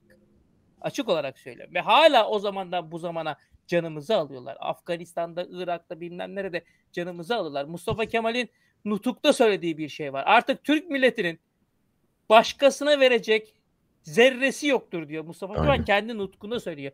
Bakın Mustafa Kemal'in şeyine e, mirasına ihanet edenler ne yapıyorlar? NATO diye bir şeye giriyoruz ve daha sonra olanlar onlar. Türk Şimdi evladı şey... Arap çölleri için ölmeyecektir lafı da Aynen. aklıma geldi. Aynen. Evet. Bak hatta o lafın tamamını da okuyabilirim buradan. Ee, şöyle diyor Mustafa Kemal. Halife halife dünyaya meydan okutmak ve onu bütün İslam dünyasının işlerine söz ve yetki sahibi kılmak fikrinde olanlar bu vazifeyi yalnız Anadolu halkından değil, onun 8-10 misli nüfusu bulunan büyük İslam kitlelerine istemelidirler. Yeni Türkiye'nin ve yeni Türkiye halkının artık kendi hayat ve saadetinden başka düşünecek hiçbir şey yoktur. Başkalarına verebilecek zerresi kalmamıştır dedim diyor Nutuk'ta. Ve bu adamlar bu Mustafa Kemal'in bu sözüne karşılık bizi NATO'ya teslim eden adamlardan bir tanesinin daha sonra bir şeyini okuyacağım. Yine Soner Yalçın'ın Reis kitabından 1979 yılında Celal Bayar'ın eski Cumhurbaşkanı Celal şöyle yazmış Soner Yalçın. Eski Cumhurbaşkanı Celal Bayar çeşitli toplantılarda sık sık Türkeş'le bak bu çok önemli bir isim. Alparslan Türkeş. Türkeş'le birlikte görünüyor. Ülkedeki terör yangınını körükleyen konuşmalar yapıyordu. Aydınlar Ocağı'nda yapılan bir toplantıda bu kış komünizm gelebilir. Tenkil, tenkil, tenkil. Endonezya'daki gibi bir tenkil lazım. Demişti ve Bayar'ın arzuladığı tenkil çok geçmeden Kahramanmaraş'ta sahneye kondu. Tenkil ne demek belki bilmeyen arkadaşlar olur. Tenkil ibretlik ceza demek. Yani katliam demek bir anlamda. Ee, Celal Bayar katliam diyor. Nerede? Türkeş'in yanında. Peki Türkeş kim? Onu da hemen söyleyeyim size. Çünkü bu çok önemli. Ee, sayfa 34'müş bir dakika. Notum Maraş olaylarını yani Ma- Maraş olaylarını yapan zaten direkt Türkeş de. Ama Türkeş'in kim olduğunu yani bu ülke siyasetine bu adamların nasıl geldiğini anlatacağım. 2005 yılında NATO'nun gizli orduları yazarı Daniel Ganser'in yazdığı şeyden aktaran Cüneyt Arcayürek Derin Devlet kitabının 34. sayfasında. Amerika Birleşik Devletleri'nin Türkiye'nin NATO'daki varlığını sağlama bağlamak için baskın pan-Türkizm hareketini kullandığını öne süren Daniel Ganser aşırı sağcı kurmay albay Alparslan Türkeş'in bu süreçte merkezi bir rol oynadığını söylüyor. Ha bu arada Türk milliyetçiliğinden de bahsedildi ya hani Türk milliyetçi o konuda söyleyeyim. Türk milliyetçiliği de rayından çıkartıldı. Kimin sayesinde? Alparslan Türkeş'in sayesinde. Türk milliyetçiliği oldu sana Türk İslam milliyetçiliği. Sentezcilik. Evet sentezcilik. Adana Kongresi'nde zaten yaşananları biliyorsunuzdur mutlaka. Adana aynen, Kongresi. aynen, aynen. Hilalciler ve Evet, e, bozkurtçular. Evet. Hı hı. Türkeş'le ilgili savları çok ilginç. Türk siyasal yaşamında 27 Mayıs 1960'tan başlayarak önemli roller oynayan bir iki milletvekili ile Demirel hükümetiyle ortaklık kuran ve sürekli olarak Adolf Hitler hayranı gösterilen bir asker. Son olarak MHP'nin başbuğu. Sağcı yanını her zaman övgüyle sergilen Alparslan Türkeş'e 1970'lerde bir söyleşi yapmıştım. Bana o sırada sağ sol terör hareketlerinde silahlı görev üstlenen kendi komandoları konusunda çekinmeden yüksünmeden şunu söyledi. Komandolar benimdir. Yani bu sol sağ olaylarından bahsediyor. Ganser diyor ki İkinci Dünya Savaşı'ndan sonra 1948'lerde CIA ile bağlantıya geçtiğini, CIA emirleri doğrultusunda Türkiye'de gizli bir göl- gölge ordu kurma çalışmalarına katıldığını Türkeş'in, ABD ile ilişkileri güçlendirince Türkiye ile Amerika arasındaki mekik dokuduğunu hem Pentagon hem CIA ile ilişkiler içinde kurduğunu ve 1955'te 58'e kadar NATO ile ilgili askeri görevleri nedeniyle Washington'da görev yaptığını yazıyor. 1952'de Türkiye NATO'ya üye olduktan hemen sonra Albay Türkeş'in katkılarıyla Seferberlik Tetkik Kurulu kuruluyor ve özel harp iradesi yapıyor. Peki bunun amacı ne? Özel harp dairesinin amacı Soğuk Savaş süresince birkaç isim değiştirmesine karşı sayısız operasyon düzenliyor. Ee, mesela örnek veriyorum Atatürk'ün Selanik'te evinin bombalanması olayı var değil mi? Ee, 6-7 Eylül olayları. Kim yapıyor bunu biliyor musunuz? Amerika Birleşik Devletleri, CIA, Özel Harp İdaresi. Başında kim var? Alparslan Türkeş. Yani Celal Bayar'ın gidip tekmil tekmil daha fazla okuyarak sıkmak istemiyorum insanları da. Celal Bayar'ın gidip tekmil tekmil diye verip bu ülkedeki e, katliamlara mekik dokunmaya çalıştığı kişilerden birisi olan Alparslan Türkeş yani Türk milliyetçiliğinin başbuğ dediğimiz adam bile Amerika'nın adamı. NATO için burada çalışan bir adam ve Türk milliyetçiliği bir anda sana oluyor. Türk İslam sentezi, Türk İslam faşizmi artık ne derseniz ona bilmiyorum. Ve daha sonra biliyorsunuz bir Kenan Evren dönemi var. Onu da söyleyeyim de bari. Ee, öyle sözü vereyim. Nerede kitabım? Kitaplar karıştı. Ha burada. Peki 1980 yılında Kenan Evren biliyorsunuz bir darbe yapıyor. Darbe yaptıktan sonra en iyi Kemalist benim, en çok Atatürkçü benim diyen biliyorsunuz Kenan Evren'i en iyi Atatürkçü görenler var. Sayfa kaçmış? 49 bir saniye. 12 Eylül darbesinin en hızlı yıllarında üniversitelerde bazı İmam Hatip kökenli öğrencilerin Hümeyni rejimini savunduklarını kendisine hatırlatan bir gazeteciye Cumhurbaşkanı Kenan Evren şunları söylüyordu. İmam Hatip okullarında iyi eğitim veriliyor. Hani dediniz ya köy enstitüleri niye kaldırıldı? Yerine getirilen okullar, getirilen okullar ki nerede? İmam Hatiplerdi değil mi? Bakın Kenan Evren ne diyor? İmam Hatip okullarında iyi eğitim veriliyor. O çocuklardan zarar gelmez. Türkiye laikliği dinsizlik olarak anlamış, yanlış tatbikatlar yapmıştır. 1930'lardaki laiklik anlayışını yanlışlık olarak görüyorum. Yani Mustafa Kemal'in mirasına ihanet edenler Mustafa Kemal'in laiklik anlayışını yanlış görüyorlar. Ve Mustafa Kemal'in bıraktığı eğitim sistemi bu fikri hür, vicdanı hür, irfanı hür bireyler yetiştirebileceğimiz, çocuklar yetiştireceğimiz bu eğitim sistemi Amerika'nın, NATO'nun ve CIA'in katkılarıyla tabii ki bir de bizim şeydeki içimizdeki Adnan Menderes gibi, Şemsettin Günaltay gibi, Kenan Evren gibi, Alparslan Türkeş gibi, hatta Süleyman Demirel'i bile buna katabiliriz. Hatta hatta Bülent Ecevit de dahil olmak üzere bu tür siyasetçiler tarafından tek kelimeyle Mustafa Kemal'in fikri hür, vicdanı hür, irfanı hür nesli yok ediliyor. Yerine bir İmam Hatip nesli konuluyor ve Mustafa Kemal'in layıklık anlayışı eleştiriliyor. Kim tarafından? Ben en iyi Atatürkçüyüm diyen Kenan Evren gibi adamlar tarafından. O yüzden sen, senin sorduğun sorunun cevabı bu. Niye köy enstitüleri kapatılır?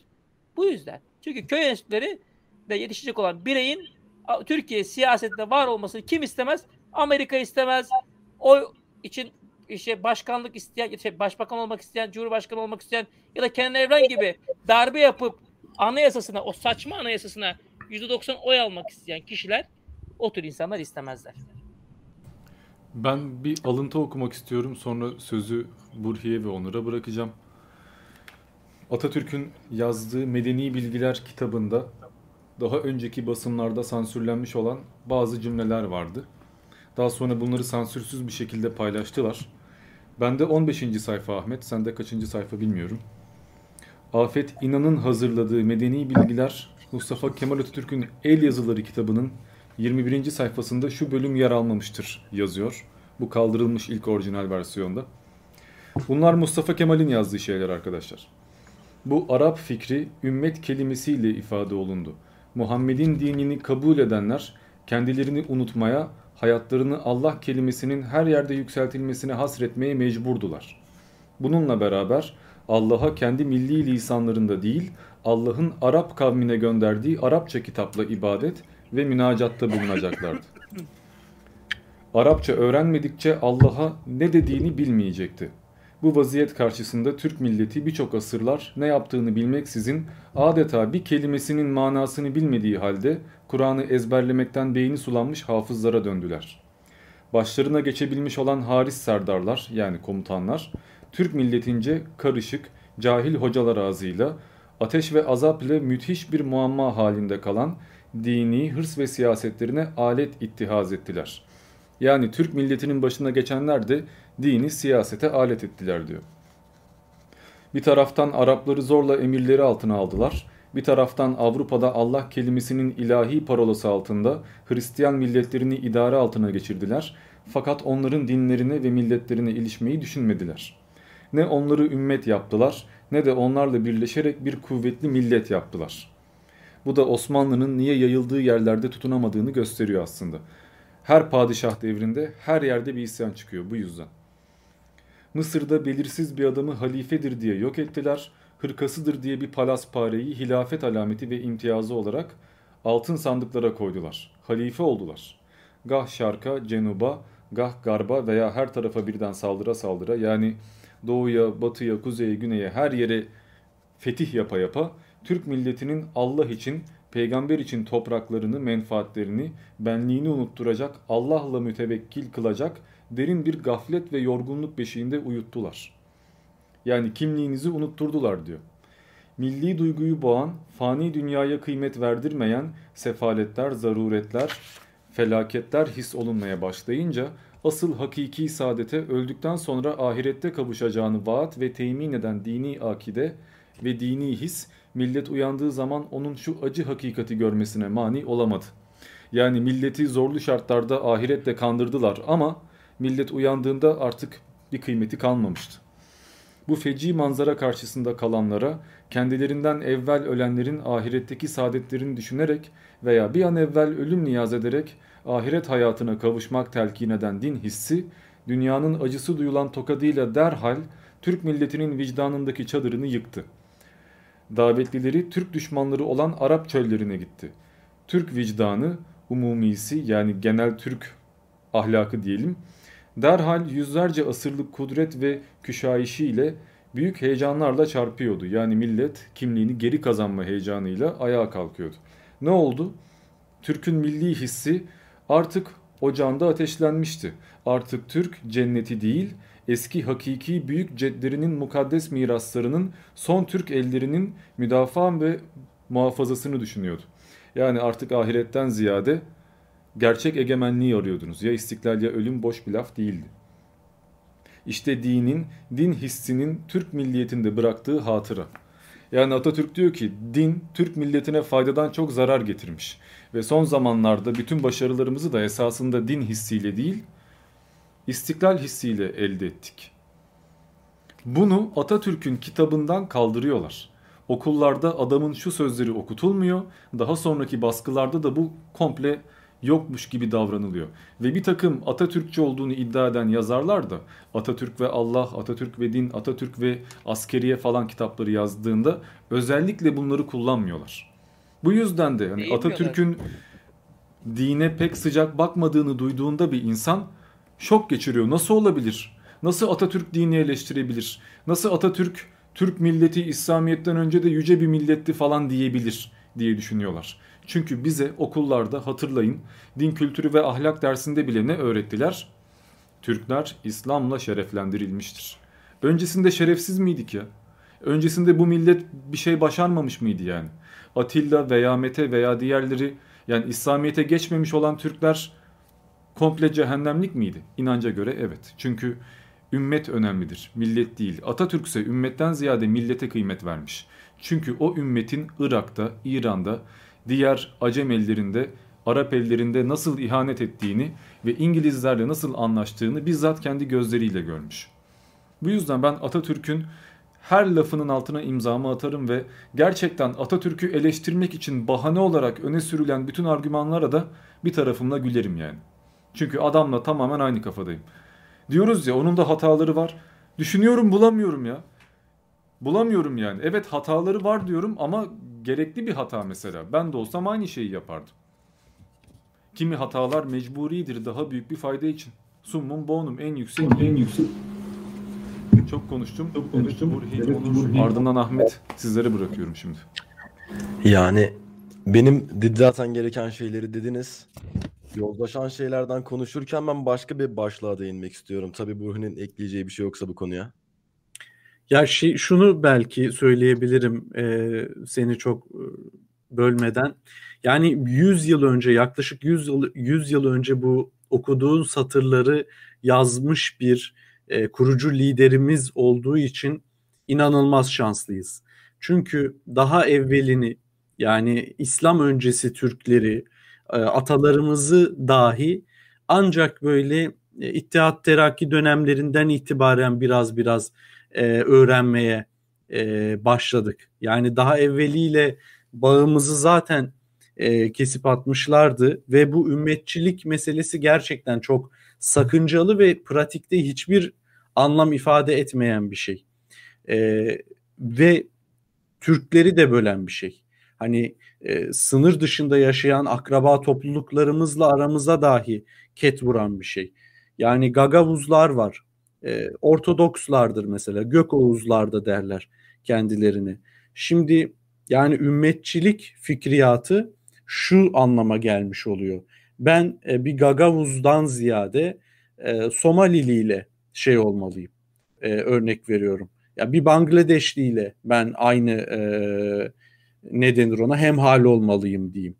E, veya hadi bunların hepsini geçtim.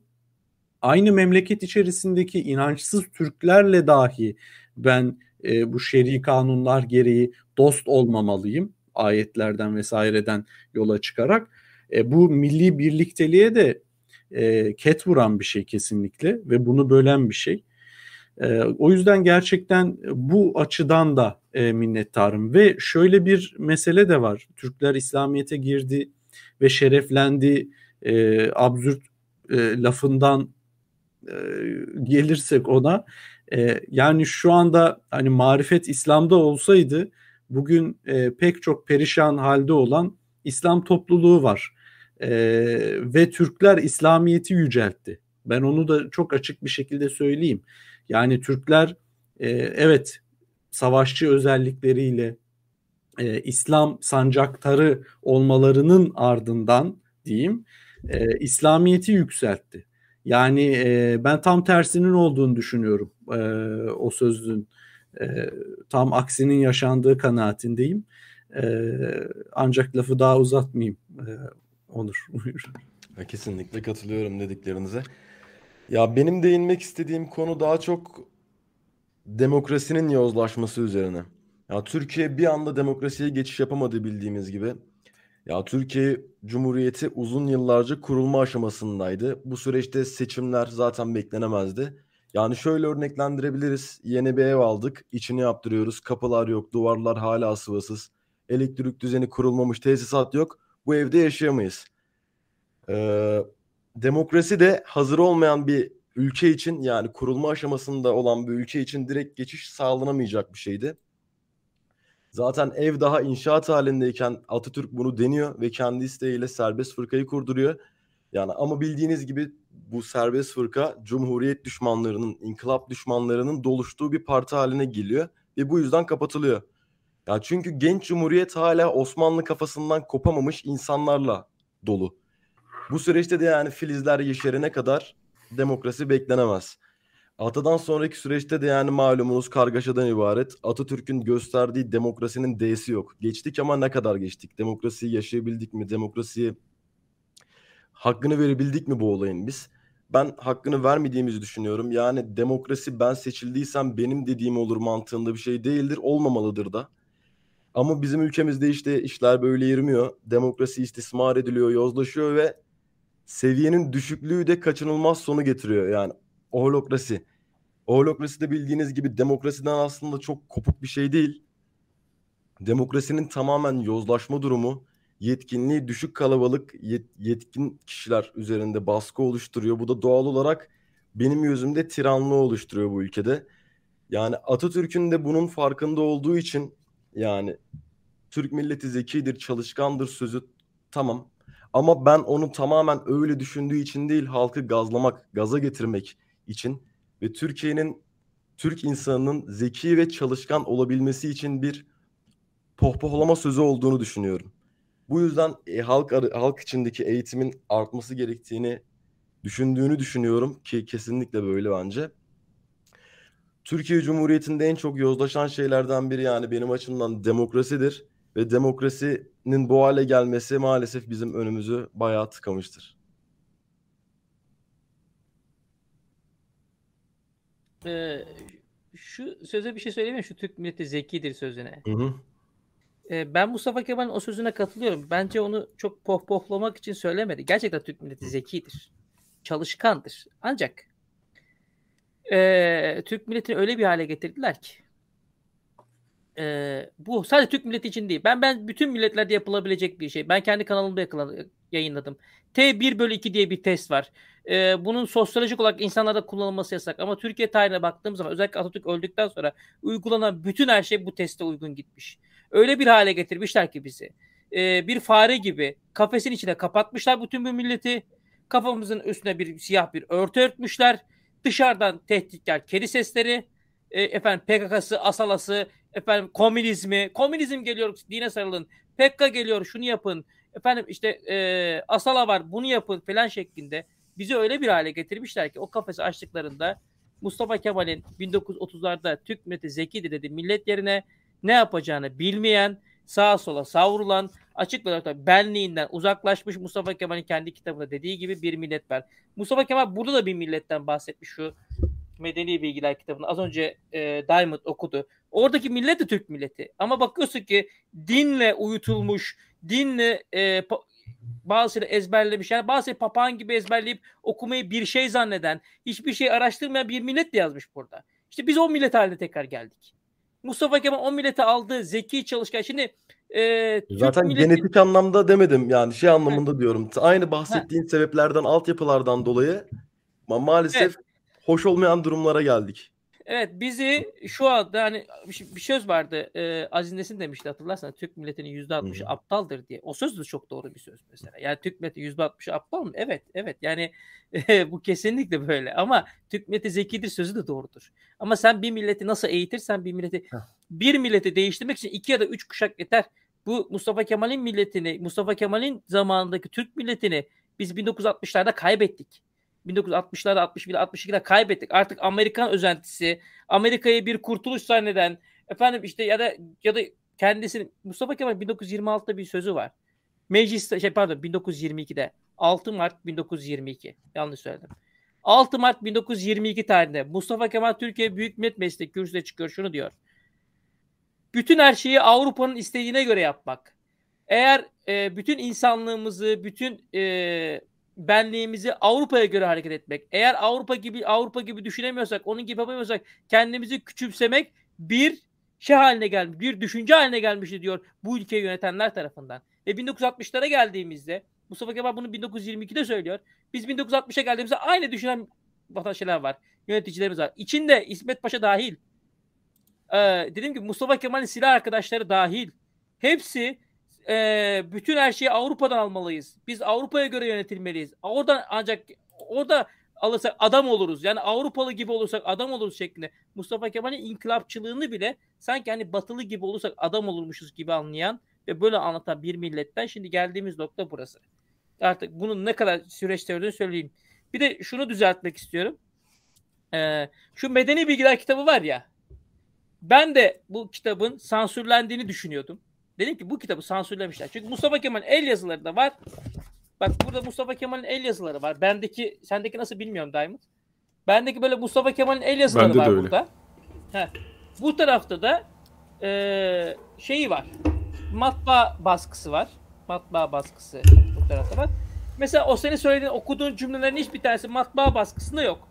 Yani şimdi normalde Mustafa Kemal'in el yazı bak adam böyle şöyle başlamış buranın başlığı da Mustafa Kemal Atatürk'ün el yazıları ve belgeleriyle yazdırdığı kısımlar diye başlamış. Ama burada bir sansürleme olmamış. Yani şöyle- bir sansürleme olmamış. Ee, kasti bir sansürleme olmamış. Şöyle bir durum olmuş. Mustafa Kemal bu el yazılarını yazmış. Afet İnan'a vermiş. Yani Afet İnan'a al sana kitap yazılacak pusula demiş. Afet İnan da almış. Ya Afet İnan ya da ön sözde şuradaki Mustafa Kemal'in eee, şurada bir kendi imzasıyla bir dilekçesi var. Eee İsmet Paşa'ya göndermiş olduğu. Başvekil İsmet Paşa Hazretlerine diye göndermiş oldu. Bak Mustafa Kemal ne kadar naif bir adam olduğunu gösteren bir şey. Bak yazmış, göndermiş. Şöyle diyor. Bu kitabın okutulacağı sınıfların yukarısına geçmiş olan talebeye de mekteplerini bitirmeden evvel programlara ilave olarak okutulmasını çok faydalı bulurum. Bak okutun demiyor. Çok faydalı buluyorum diyor. Bundan başka bu kitapların memlekette yurttaşlara okutulması için revaç temin edilecek her tedbirin kıymetli olacağı kanaatinde bulunuyorum. Bu maluh, maluhaz, mülahazalarımı hükümetin takdirine ve marif vekaletinin usulü dahilinde yapacağı tetkik ve alacağı müketterata terk ediyorum demiş. Yani Mustafa Kemal yazmış. Alın bunu yapın demiş. Yine Afet Hoca bu kitabın yazarı Mustafa Kemal değil. Bu kitabın yazarı Afet İnan. Söylemiştim ya Afet başında hocam. canım. Aynen. Direkt Aynen. en başında Afet İnan alıntıyı da- okudum. 21. sayfasında bu bölüm yer almamıştır diye not düştü. Evet. Evet. Afet İnan da Atatürk'ün o Bu arada özür dilerim. Bir dakikanızı rica edeceğim. Özür dilerim. Tabii. Yo yo bir kalkmam lazım bir dakika, bir iki dakikalık. Tamam. Onun Kamerayı için- kapat rahat Yok et. izin yok. Aynen. Ee, Afet İnan da benim anladığım Mustafa Kemal'in bu sözlerini alıp kendi kitabına koymamış. Yani burada bir sansürleme varsa bunu yapan ya Afet İnan ya da İsmet İnönü'nün o dönemki ee, İsmet Paşa'ya göndermiş çünkü. İsmet Paşa'nın o dönemki işte e, Milli Eğitim Vekaletine gönderdiği kısım yapmış. Yani 1931'deki Mustafa Kemal hayattayken baskısında da bunlar yok. Mustafa Kemal'in bu yazdıkları yazmıyor. Orada. Ben de sansürlediğini daha sonra 60'larda 80'lerde sansürlendiğini düşünüyordum. Ama Mustafa Kemal hayattayken de sansürlendiğine göre bunu ya Afet İnan yaptı ya da e, Milli Eğitim Bakanlığı yaptı. Benim düşüncem Ben Afet, Hoca Afet İnan olabilir. yaptı diye düşünüyorum. Ben de öyle düşünüyorum. Afet İnan çünkü bu dedi ki benim kitabım. Ya sonuçta üstünde adı yazıyor. Ya Mustafa Kemal Atatürk kitabı değil bu. Mustafa Kemal Afet İnan'ın kitabı. Afet İnan dedi ki kardeşim ben Arap dini yazmak istemiyorum. Mesela bak şurada. Ee, nerede? Dur. Ee, burada. Mesela bak şurada. Şu bölümde. Şurada şöyle yazıyor.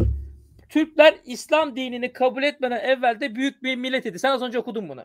Orada diyor? Türkler Arap'ın dinini kabul etmeden evvel de büyük bir devletti. Şimdi Arap'ın dini yerine Afet İnan İslam dini yazmış. Şimdi diyorlar ki Atatürk'ün haberi olmadan Afet İnan nasıl böyle bir şey yapabilir? Yani eee Afet İnan eğer bu kitaba bu yazıldıysa demek ki Atatürk de Arap'ın dini diye düşünmüyor. İslam dini diye- düşünüyor. Ama Atatürk'ün burada el yazısı var Arap'ın dini. Efendim o onun görüşleri değil. O Leoni Kaytani'nin görüşleri diyenler var. Bunlar da Mustafa Kemal'e günümüzde ihanet edenler. Kim bu? İsim verim Cengiz Özakıncı. Sinan Meydan gibi olanlar. Şimdi Cengiz Hoca diyor ki ki ben Cengiz Özakıncı'dan böyle bir şey beklemezdim ama ya daha titiz araştırmasını beklerdim. Cengiz Özakıncı diyor ki efendim Türkler mesela şu el yazısı bölümünde göstereyim hemen okuyacağım. Türkler Arap'ın dinini kabul etmeden evvel de büyük bir millet idi. Bu Atatürk'ün sözü değil. Kimin sözü? Bu Leoni Kaytani'nin sözü. Ama Leoni Kaytani kitabında birebir olarak aynı söz yok. Leoni Kaytani kitabında Arap'ın dini diye bir tabir yok. Arap peygamberi var. O tür tabirler. İşte Arap'ın peygamberi var ama Arap dini diye bir tabir yok. Yani birebir böyle kullanılan bir tabir yok. Bu Mustafa Kemal'in görüşü ama Afet İnan'ın görüşü değil. Afet İnan Arap'ın dini demiyor. Afet İnan diyor kardeşim Türkler İslam dinini kabul etmeli. Afet İnan'a göre İslam dini. Mustafa Kemal'e göre Arap dini. Yani Bu- bur- buradaki farklılıkları anlatmadan e, efendim diyorlar ki işte Atatürk e, Arap dini demedi, İslam dini dedi e, filan diyorlar. Ama e, sansürleme var. Nerede var biliyor musunuz? Şurada. Senin o söylediğin, okuduğun bölümde bir şey vardı. Ben sürekli kullanırım bunu. Hırkasıdır diye bir palaspareye hilafet alameti kabul ederek e, altın sandıklara koydular. Halife oldular cümlesi var ya. Bak burada bir kitap var. 1150 küsür sayfa. Atatürk ile Allah arasında kitabı. Bu söz yok. Yok yok bu yok. Yani hırkasıdır diye bir palaspare hilafet alameti saydılar sözü bu kitabın içinde yok. Ya 1100 sayfa oturup Atatürk ve din yazacaksın. Bunu koymayacaksın. Hadi onu da geçtim. 1100 sayfa Atatürk ve din hakkında kitap yazmış. İçinde Atatürk inşallah dedi, maşallah dedi var. Ama şu yok. Biz e, bizim parti programımız gökten indiği e, sanılan kitapları dokmalarıyla bir tutulmamalıdır cümlesi yok. Yani Atatürk'e kendileri sansür koymuşlar.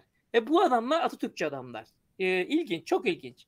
E, Atatürk'ü beğenmiyorlar galiba bir yerde. şey geldi aklıma. Benim de aklıma şu geldi. Ee, bu İslam eleştirileri yapılırken karşılaşılan bir durum ya modernistler Allah orada onu demek istemedi falan der veya sansürler falan. aynen. Şimdi burada da Atatürk onu demek istemedi e, veya işte cümleleri çıkarmışlar falan. Kendimi şey sandım. Hani onlar işte modernist e, Atatürkçü, ben Selefi Atatürkçü falan. Bu kitabın şöyle bir Aynen. sıkıntısı var bak. Tuğla gibi kitap ama kitap Atatürk'le Allah arasında diyor. Atatürk'le Allah arasındaki hemen hiçbir şeyi anlatmıyor. Atatürk'ün Allah'la nasıl münasebet kurduğunu söyleyenlerin hatıratlarını sürekli veriyor. aynen. Nuri Ulusu böyle yazmış, Berberi şöyle yazmış, Madame Corin böyle demiş. Veya işte Atatürk savaş zamanında şöyle dua etti, askerler böyle Allah Allah gidiyordu. Atatürk'ün son 15 yılıyla alakalı bir şey göremiyorsun. Gördüğün her şey şu şekilde ilerliyor. Atatürk bugün namaz kıldınız mı diye sorardı. Kı- Kıldılarsa çok mutlu olurdu, sevinirdi. Namaz kılmayanlara işte kafir derdi falan filan. Yok böyle bir şey.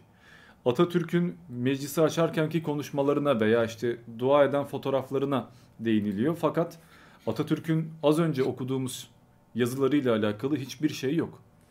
Bakın Tek şey Atatürk değil. gerçekten son derece sağlam bir Müslüman olmuş olabilir hayatının bir döneminde. Ama bu adam Cumhuriyeti kurduktan sonra 15 yıl daha yaşadı. Yalova'ya gitti, oturdu binlerce kitap bitirdi, not aldı, kitap yazdı. 15 yılda fikir değişir. Yani bugün şu programı izleyen birçok ateist 5 yıl önce yobazdı ya. 5 yılda hayatınız değişti Veya- arkadaşlar. Veya programın içerisindeki kişileri de Ben şahsen 15 ben yılda çok şey değişir 2000, yani.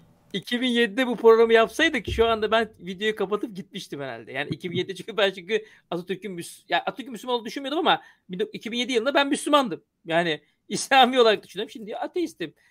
bu kadar fark ar- arada var. Yani Bak bir de bak bu kitapta şöyle bir şey var. Çok ilginç. Ee, kitap şunu şundan bahsediyor. Şu kitaptan bahsediyor.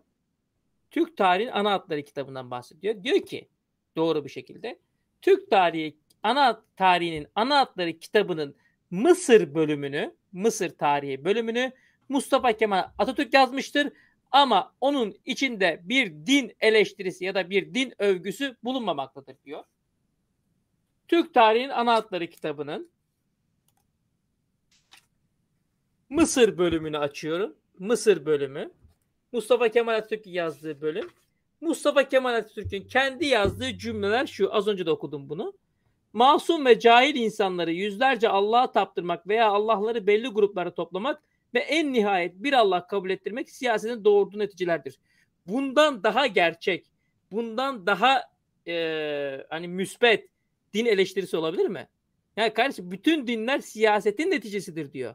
Ve buna itiraz edebilecek ben teist tanımıyorum. Yani hangi dine inanıyorsa inansın. Bütün dinler siyasetin neticesi. Kendileri de kabul ediyorlar. Alkol niye 16 sene sonra yasaklandı? Efendim başta yasaklaydı, yasaklasaydı insanlar e, alko, alkolü bırakamazlar. E işte buna siyaset diyoruz biz.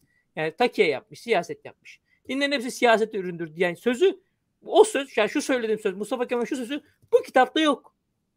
Yok. İlginç bir şekilde. Yani her şey var. Ama bak mesela şu söz var.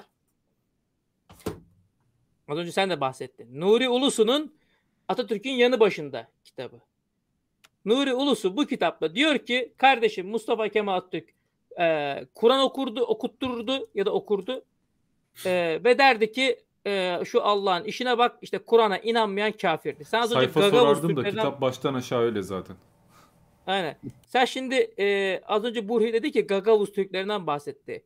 Mustafa Kemal gibi bir Türk milliyetçisine göre Gagavuz Türkleri bir kafirdir. Bu kitaba inanıyorsan eğer.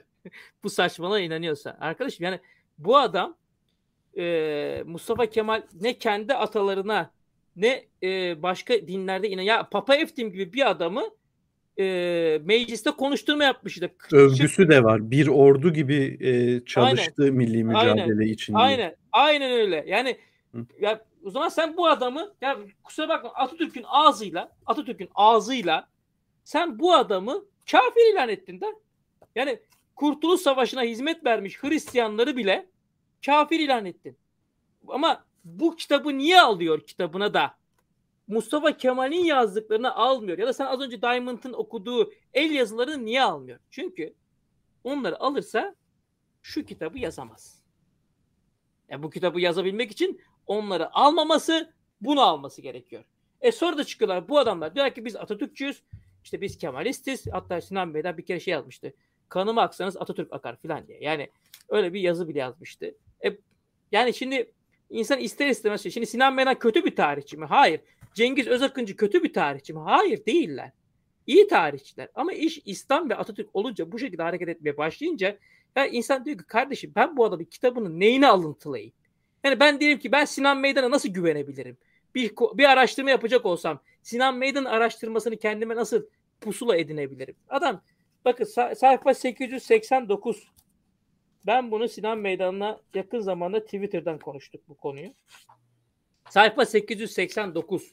Şöyle yazıyor bak. Benimki elimdeki üçüncü baskı 10. baskısında da böyle yazıyor. Cahiliye geleneklerinin kıskacındaki bir toplumu 15 yıl gibi kısa bir sürede eski kötü geleneklerinden uzaklaştırmayı başaran Hz. Muhammed pek çok tarihçiye ve ilahiyatçıya göre gelmiş geçmiş en büyük insanlara biri hatta birincisidir. Şimdi burada önemli olan Muhammed'in birinci ya da birinci olması değil. Burada önemli olan konu şu. 15 yıl nereden çıktı? Yani diyelim ki Muhammed gelmiş geçmiş en büyük insanlardan biri birincisi tamam. 15 yıl nereden çıktı? Muhammed'in peygamberliği 23 yıl sürdü. 15 yıl nereden çıktı? Ben bunu Sinan Bey'den sordum. Ee, en sonunda şöyle dedi. Efendim orada bir yanlışlık yapılmış. E sen 10 baskı sattın bu kitabı. 10 baskı boyunca 15 yıl rakamı nereden çıktı? Yani bir hata yapılmış. 23 yerine 28 yazılmış olsa anlarım. 23'ün ile 15'in ne benzerliği var? Şimdi biraz düşününce benim aklıma şu geliyor sadece. Mustafa Kemal'in devrim süresidir 15 yıl. Muhammed'in değil. Adam tek kelimeyle Mustafa Kemal'in devrim süresini almış 15 yılı Muhammed'e adamış. 20 ya bu bu kadar bile oynayabiliyor olmaları benim aklıma başka bir şey. Ya bu var ya bu seçenek geliyor aklıma ya da Sinan Meydan İslam tarihini bir ilkokul öğrencisi kadar bilmiyor. Bilse Bence ikinci seçenek daha mantıklı ya. O kadar özellikle sahtekarlık yapacağını düşünmüyorum. Şey olamaz mı? Yanlış 15 15-23 arasındaki fark e, belli bir yaşa gelene kadar yaşları sayılmıyor olabilir. o kadınlar için şey adet dönemine gelene kadar Muhammed için geçerli değil mi? Bu arada herhalde. Onur eklemek istediğin bir şeyler var mı? Bayağıdır sözü veremedik. Yo yo yo dinliyorum. Sıkıntı yok. Tamam. Abi bu adamlar yani e, Burhi bir şey söyleyecekse bilmiyorum ama bu adamlar abi Mustafa Kemal'in adıyla konuşarak kusura bakmayın ama Türk milletine hakaret ediyorlar. Çünkü bu milletin içerisinde kusura bakmayın herkes Kur'an'a inanmak zorunda değil. Herkes Allah'a da inanmak zorunda değil. Ben Mustafa Kemal'den daha laisist bir adam da görmedim. Özellikle Türkiye Cumhuriyeti tarihinde görmedim. Bana hiç kimse şunu kabul ettiremez. Mustafa Kemal Kur'an'a inanmayanlara kafir dedi. Efendim Allah'a inanmayanlara kafir dedi. Bunu bana kimse kabul ettiremez. Nedeni şu. Bir, bu anılar yani Nuri Ulus'un anısı Atatürk öldükten 30 yıl sonra mı 40 yıl sonra mı ne Nuri Ulusu tarafından kaleme alınıyor? Bir. İkincisi zaten kitaplaştıran Nuri Ulusu değil altta yazıyor oğlu Mustafa Kemal Ulusu. Yani Ne kadarı Nuri Ulusu'ya ait onu da bilmez. Bu iki. Üç, anıyı söyleyen bir tek Nuri Ulusu var. Başka kimse yok. Hani programın en başında ilk söz aldığımda Çankaya kitabından size bir şey okumuştum. Demiştim ki şurada birinci ön sözünde Fahri Rıfkı Atay diyor ki genellikle ölüler tanık. Yani buradaki ölü kim? Mustafa Kemal. Yani Mustafa Kemal ancak tanık. Ya da Nuri Ulusu bak. Nuri Ulusu tanık aslında. Burada ölüler tanık. Bir ağızda iki kulak arasında hiç kimsenin duymadığı fısıldaşmalar belge diye kullanılmaktadır. Kim kullanıyor bunu belge diye? Aha, Sinan Meydan. İşte burada. Ondan sonra çıkıyorlar. Efendim şey, Ç'nin çantasından nutuk çıktı diye biliyorsunuz televizyon programında rezil olmuştu Sinan Meydan. Ç'nin çantasından nutuk çıktı. Yani arkadaş yani ben anlayamıyorum. Hani sen Diamond demişti galiba. Hani sanki Mustafa Kemal'in yaptıkları küçükmüş de lan biraz da Ç, Ç, Ç de nutuk oku. Ç de Atatürk'ü takdir ediyordu. Bana ne kardeşim Ç'nin çantasından nutuk çıkmışsa çıkmamışsa. Ç'nin çantasından nutuk çıkmadı. Ç Atatürk'ten nefret eden bir insan olsa bu Atatürk'ü küçültecek mi benim gözümde? Ne alakası var? Ç Atatürk'ü anlayamamış derim basar geçerim yani. Çok da umurumda değil. Yani Che Guevara, Fidel Castro'nun işte kütüphanesinde en çok nutuk vardı filan. Yani e, yani bunlar tamam hani şey bana şey geliyor böyle hani e, çocukça çok çocukça ve e, çok e, amatörce yapılmış hareketler. Bunu yapan adamlara daha sonra şimdi işte bu adamlar çok iyi işler de çıkartıyorlar. İnkar etmiyorum. Mesela İskip'le Atıf'la ilgili mesela çok iyi belgeler çıkarttılar ne bileyim işte Cumhuriyet tarihimizle ilgili çok iyi belgeler de çıkarttılar. Ama ben şimdi tutup da Sinan Meydanı araştırmasına güvenebilir miyim? Hayır güvenemem. Ancak onun yaptığı araştırmanın kabarttığı kaynakları izleyebilirim. Ona isim vermeden. Çünkü ona isim veremem ki. Adam 23 yılda İslam'ın indiğini bilmiyor da.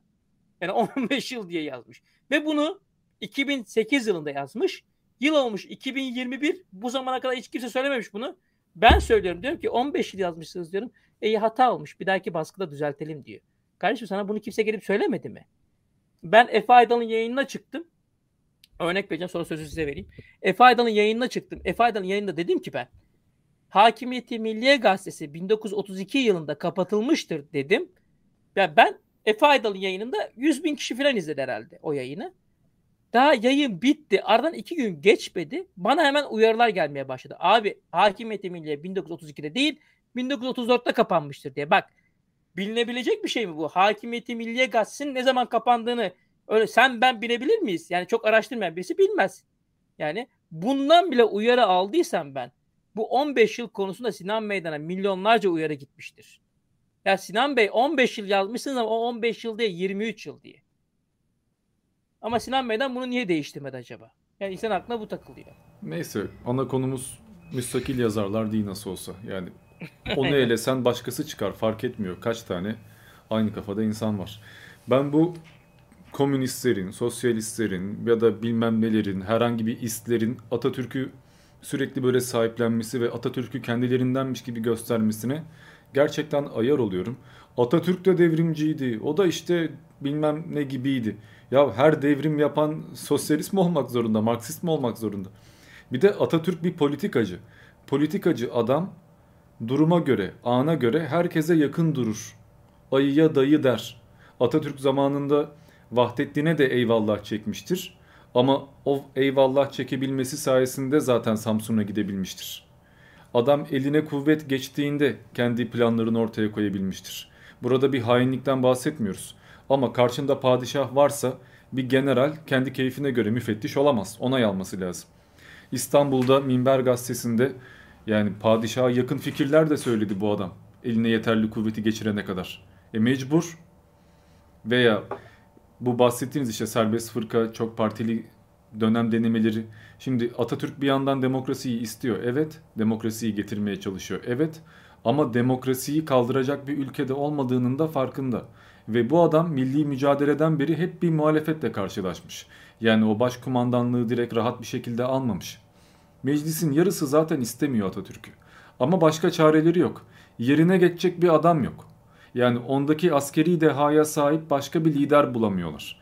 Bir iki tane böyle parlama fırsatı olan kişiyi gördüklerinde zaten Çerkez Ethem gibi hemen ona yöneliyorlar. Ama Atatürk tüm muhtemel rakipleri elemiş ve bu esnada bazı arkadaşlarıyla ters düşmüş. Ya da daha sonra serbest fırkayı kurduğunda aynı mantığı kullanmış. Bu çok partili giriş denemeleri veya bir yandan da komünistlere yakın görünelim çabaları aslında fişlemek için bir bahane. Bu adam melek değil beyler. Bu adam aptal da değil. Bu adam bir fırsat veriyor. Tamam ben size izin verdim bakalım muhalifler nerede toplanacak? Ve bütün kendi yasalarına, devrimlerine karşı gelecek insanları bu sayede bir arada yakalamış oluyor. Bu da bir taktiktir. İşi politik düşünmek lazım. Bugün bazı hocalarla beraber yürüyen, ne istiyorlarsa veren tipler ellerine yeterli kuvvet geçtiğinde ne yapıyorlar? Tek adamlığa yükseliyorlar. Atatürk'ün yaptığı da hayatında budur. Beş kişiyle yola çıkmıştır. Daha sonra İsmet Paşa gelmiştir. Fevzi Çakmak gelmiştir. Ama bu insanlarla her konuda anlaşamamıştır. Ve burada arkadaşlıktan ziyade idealler ön plana çıkar. Atatürk idealleri uğrunda yaşamış bir insan. Bu yüzden de Atatürk'ün yaptığı şeyler aptalca şeyler değil. Atatürk eğer zamanında Ruslardan yardım almak zorunda kalmışsa, silah istemek zorunda kalmışsa elbette onlara yakın bir politika izleyecektir. Ama işi bittikten sonra da kendi ideallerini ortaya koyacaktır. Fakat kimseye düşman olmayacaktır. Çünkü doğru politika bunu gerektiriyor. Yurtta sulh, cihanda sulh. Yani ey siz kimsiniz ya diyecek bir adam değil yani. Onu derse zaten savaş meydanında diyor ve gayet güzel bir şekilde Venizelos gibi insanları eziyor geçiyor. Ve düşmanına bile adam saygıyla davranıyor. Zaten saygıyla ezmek en büyük eziştir bir yerde. Bağırıp çağırıp küfretmek yerine nezaketle ağzının payını vermek elit insanların yapacağı bir şeydir. Yani Yunanlar Türk bayrağını eziyorken önüne serilen Yunan bayrağını ezmeyip hiçbir milletin bayrağı ezilmeye bu türden bir muamele görmeye layık değildir der.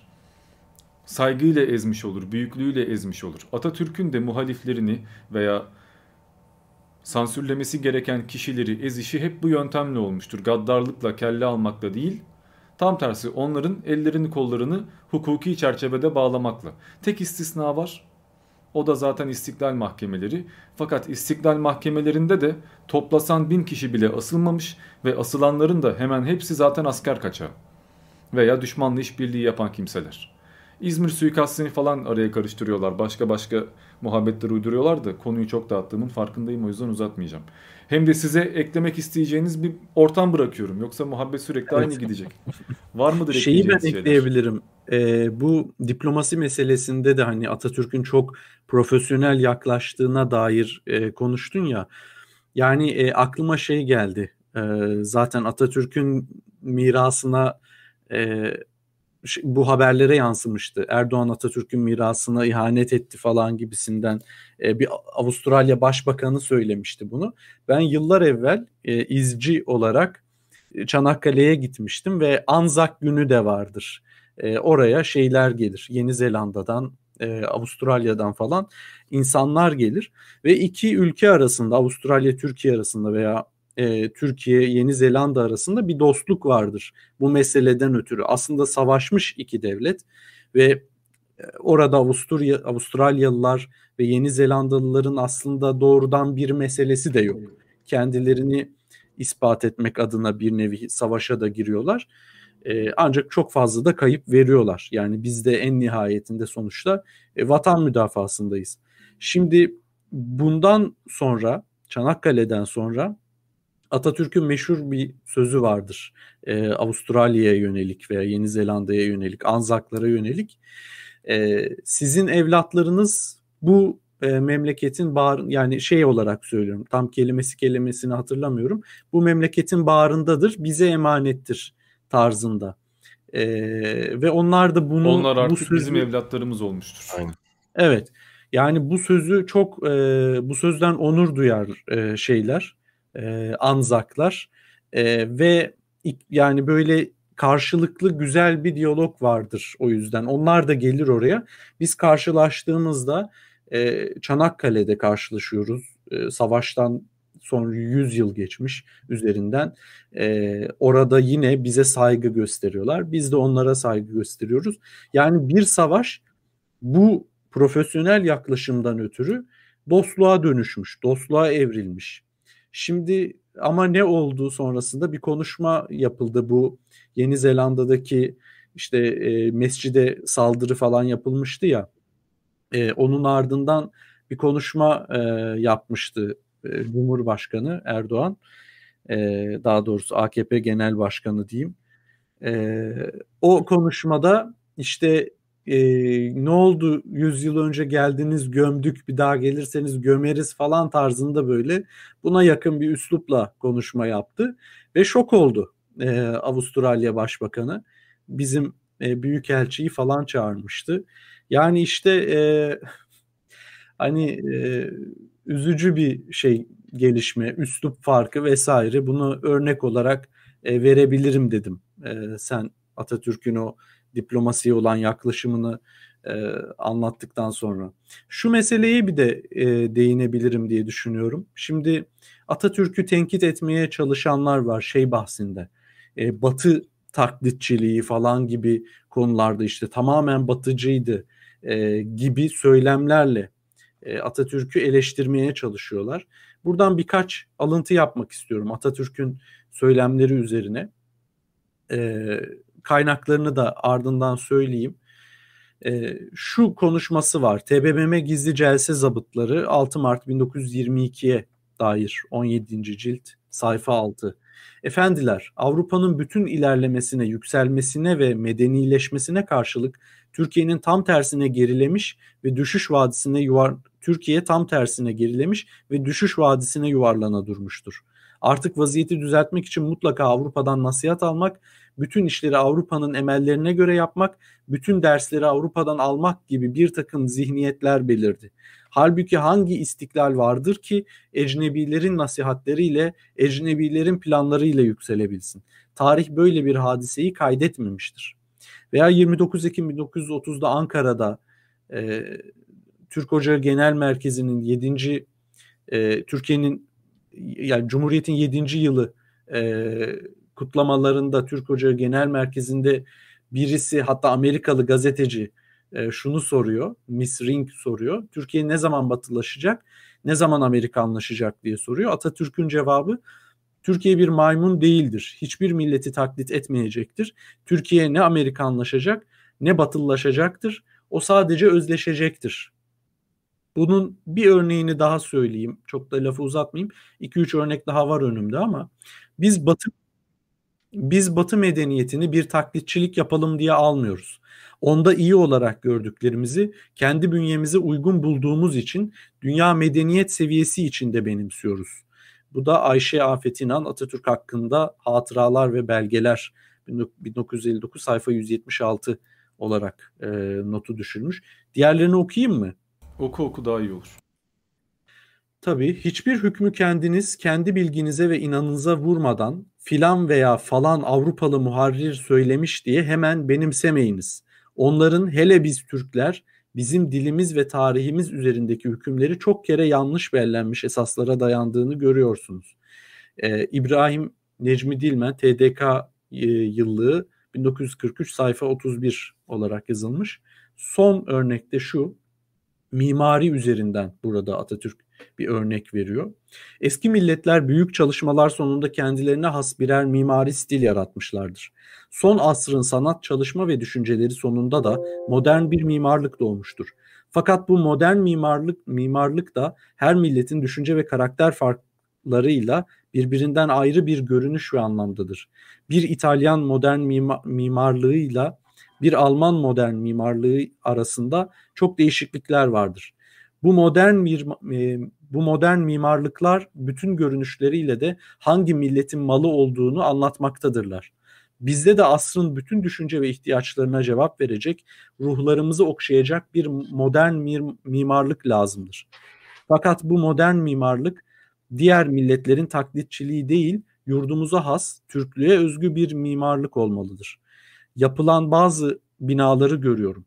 Bunlar bir Avrupa modern mimar e, mimarlığının aynen kopyasıdır. Bize orijinal bir modern Türk mimarlığı lazımdır.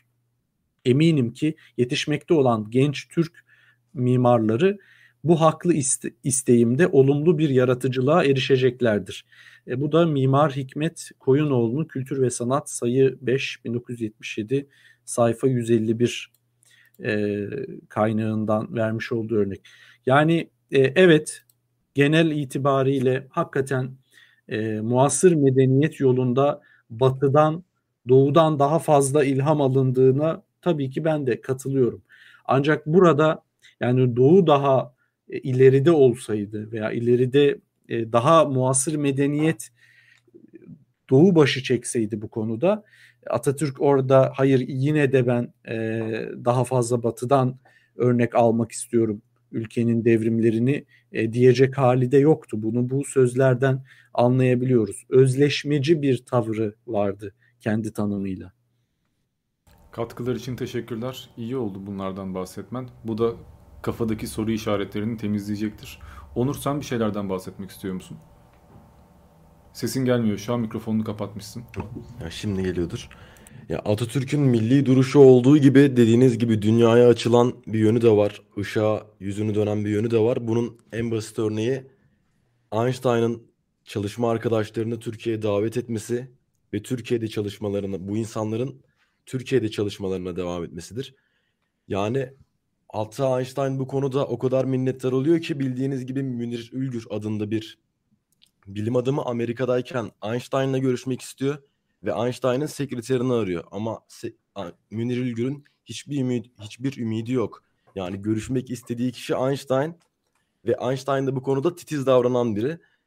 Ama sekreter diyor ki tamam diyor gelebilirsin Einstein seni bekliyor. Münir Ülgür, Ülgür şaşırıyor tabii ki de ve ailesini alıp ziyarete gidiyor.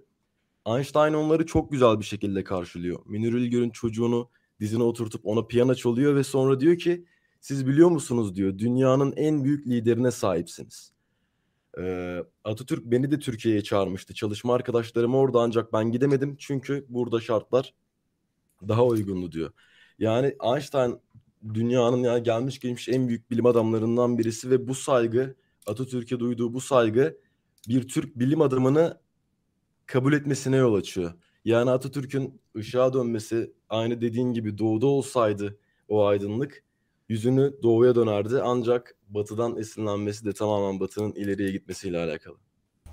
Bu konuyla alakalı Arnold Reisman'ın Nazizm'den Kaçanlar ve Atatürk'ün Vizyonu kitabını öneriyorum. Biraz kalındır ama gerçekten mükemmel bir kaynaktır. Ahmet ekleyeceğin şeyler vardır. İstersen sen de şey, Bu Burhan'ın söylediğiyle ilgili bir şey söyleyeyim. Mustafa Kemal'e Batı'yı taklit ediyor. İşte Avrupa'dan aldı, hepsini oradan çaldı diyenlere dikkat edin.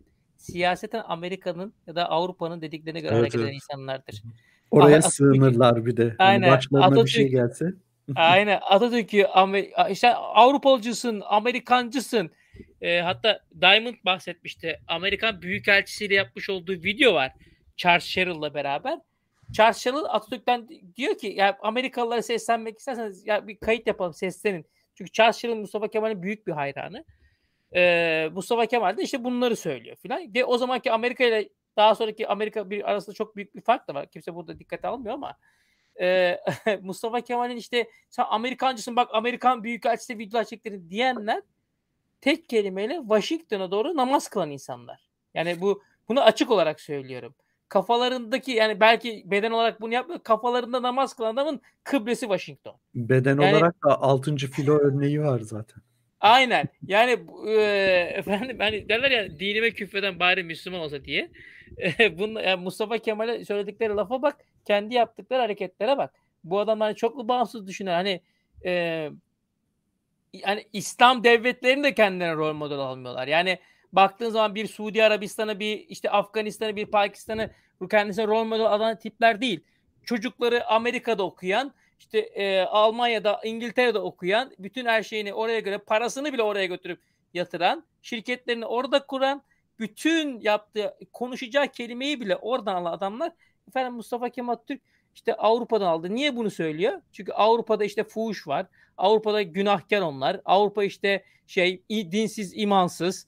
Ee, Avrupa işte e, bütün dünyanın bu halde olması sebep onlar. Kapitalist, emperyalist onlar filan diye karaladıkları için hem karalıyorlar hem oradan icazet alıyorlar hem oraya göre hareket ediyorlar hem de Mustafa Kemal'i sen oraya örnek alıyorsun diye şey yap. Oysa Mustafa Kemal hiçbir medeniyeti kendisine birebir olarak örneklemiş de ona göre hareket etmiş bir lider değil. Ama bu ülkenin bir şeye ihtiyacı var. Bir, hukukan gelişmesi lazım. Yani kurmuş ülkeyi 1923 yılında elindeki ülkede okuma yazma bilen erkek sayısıyla e, sayısı yüzde bilmem yüzde beşler yüzde altılarda. Kadın sayısı binde.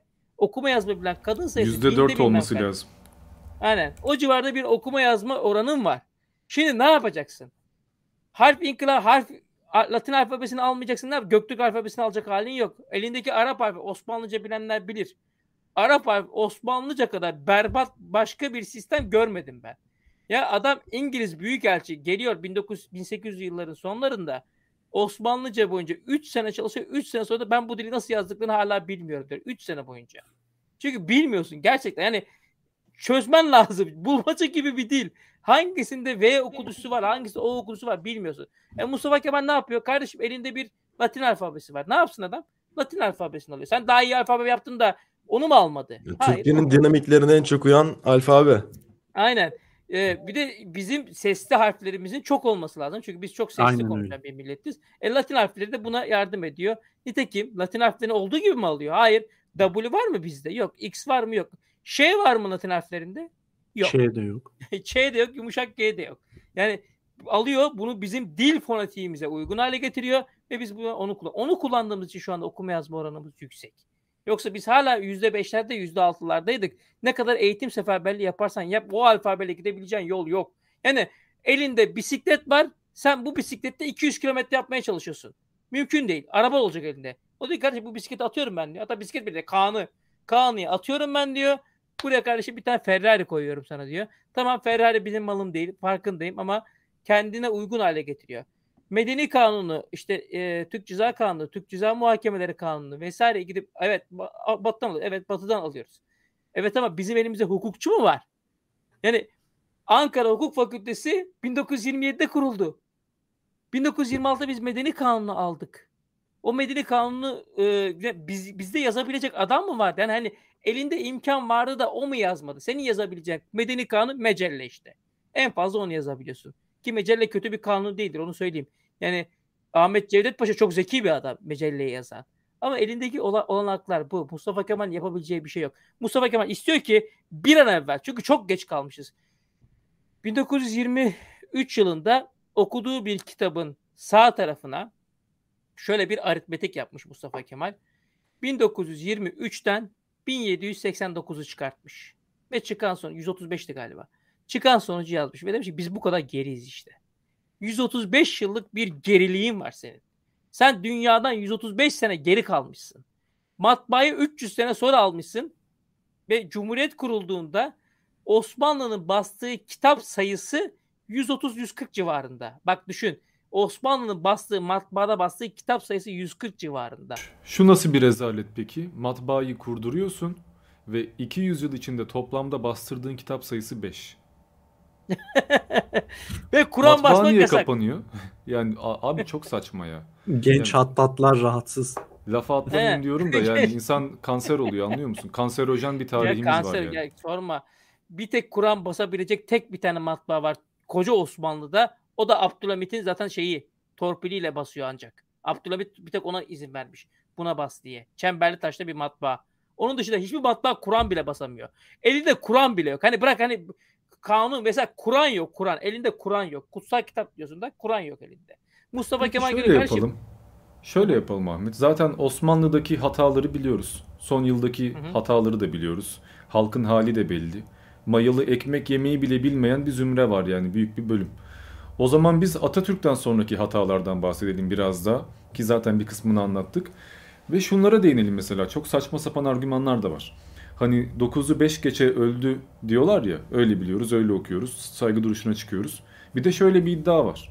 9'a 10 kala öldü aslında ama millet o saatte yolda olur, işe gidiyor olur, yetişemez.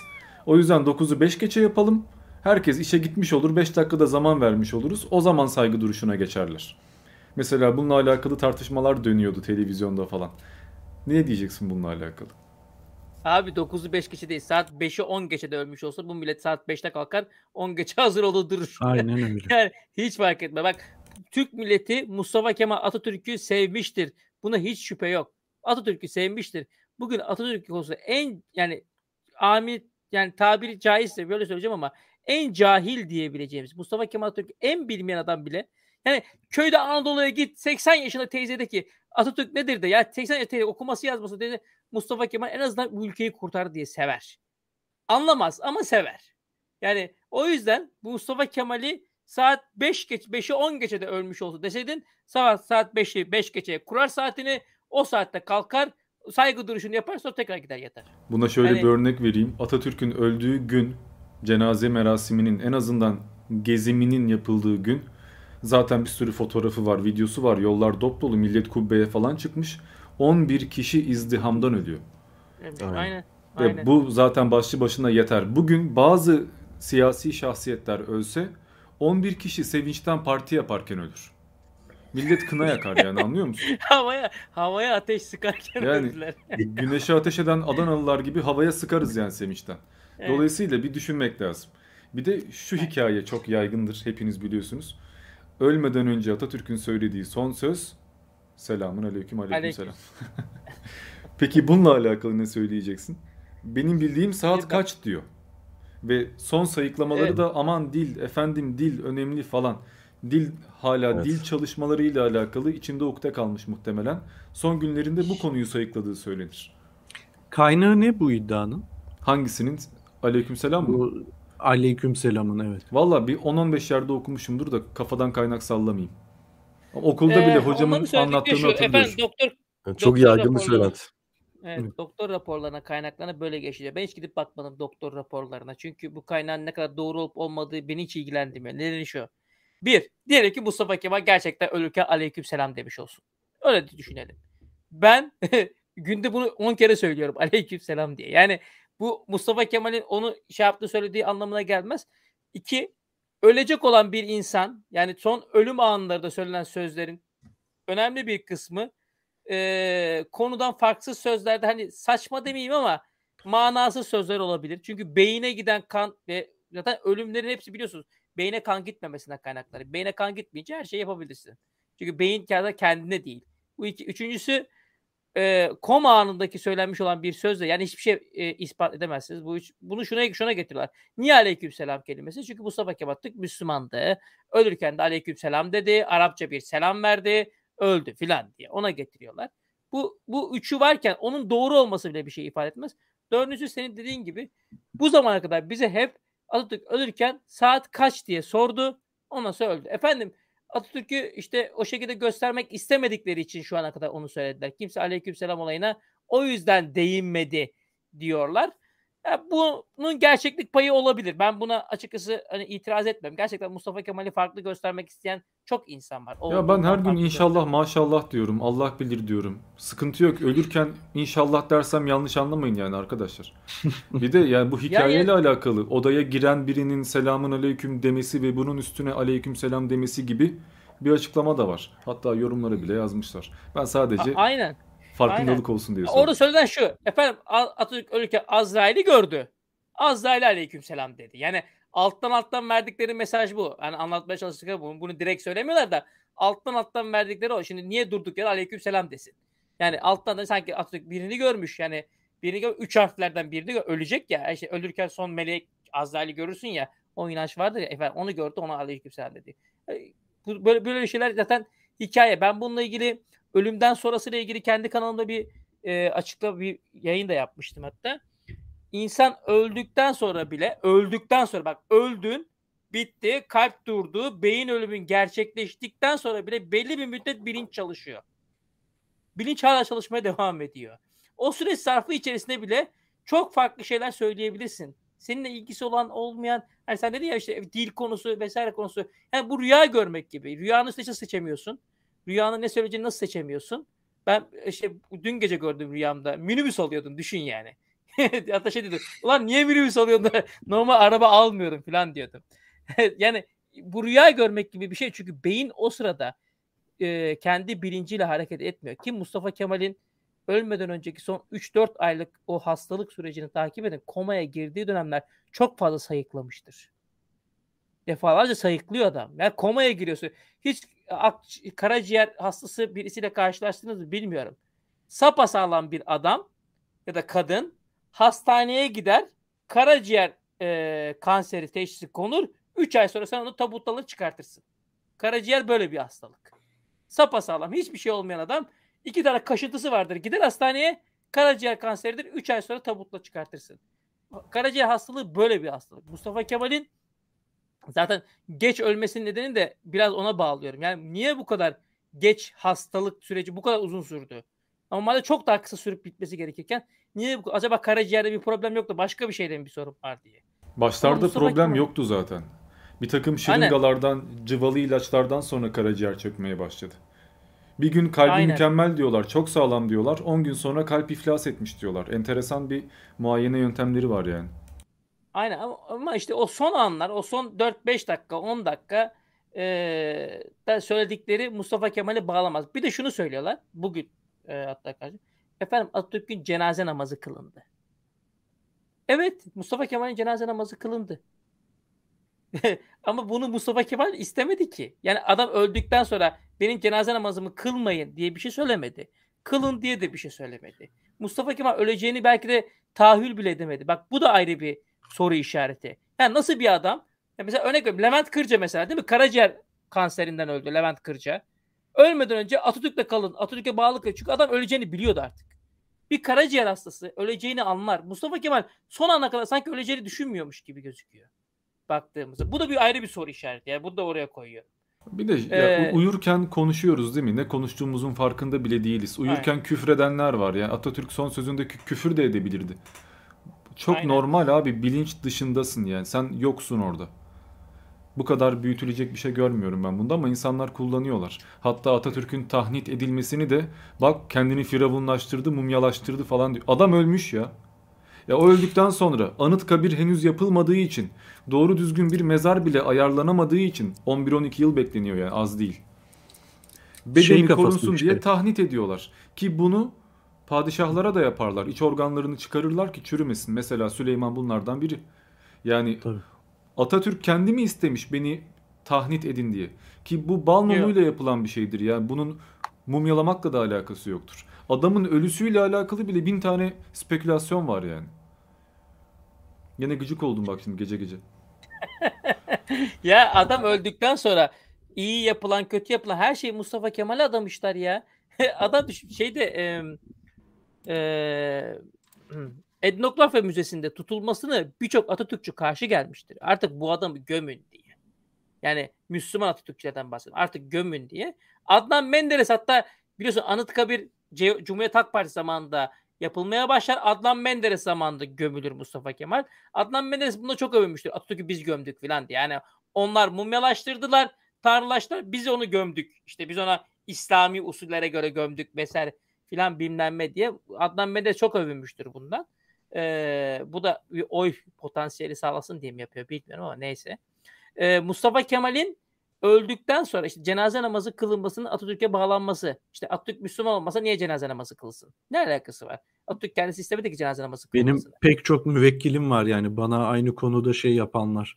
Hani nasıl öldükten sonra e, defnimi istediğim gibi e, sağlayabilirim sorusunu yönelten insanlar var. Şimdi onları ne kadar biz vasiyetname de hazırlasak noter huzurunda ben yasal temsilcisi olarak akrabalarının karşısına da dikilsem e, kimi zaman öyle bir şey durumu oluyor ki karşıma 50 tane akrabası dikiliyor ne münasebet diyor e, cenaze namazı kılınmayacak falan filan böyle Neşet da oldu. Neşet Ertaş da oldu. Neşet Ertaş öldü. Camiden kaldırdılar. Geldiler dediler kardeşim bu adam Alevi cemevinden kaldırmak lazım. Kavga çıktı biliyorsun. Camiden mi kalkacak cemevinden? En basiti bir tane adam vardı ya şarap içerek intihar etti, video açtı falan. O da cenaze Mehmet namazı Pişkin istemiyordu. istememişti Aynen. o da evet.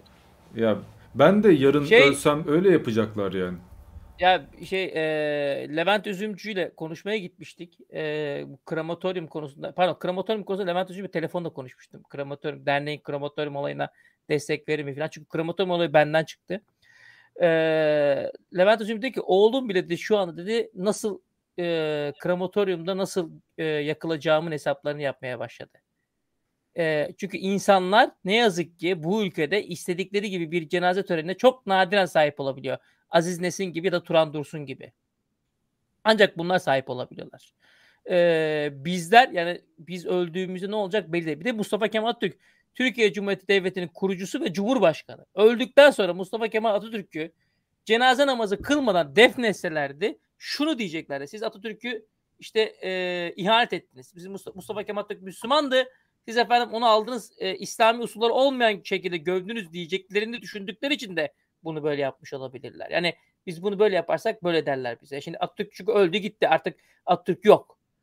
Artık geriye kalanlar kendi fikirlerine göre hareket ediyorlar. E Mustafa Kemal'in kız kardeşi zaten biliyorsunuz dindar bir insan Makbule Hanım. E zaten çocuklarının bir söz hakkı bile olmamış yani şey e, evlatlıklarının, evlatlık çocuklarının. E, kime kalmış iş? Kim gömdü? Celal Bayar. Yani Türkiye'nin gelmiş geçmiş en büyük yobaz başbakan ve cumhurbaşkanlarından birisi. Burhi sence Atatürk'ün en büyük başarısı nedir? Veya en kıymetli Bence? Milli mücadeledir. Yani Sevri e, yırtıp atması ve e, işgalden kurtarması.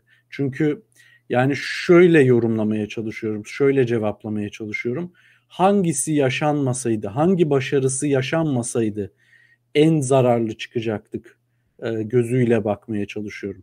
Yani bütün inkılaplar yani tabii ki her biri paha biçilemez e, kıymette, nitelikte.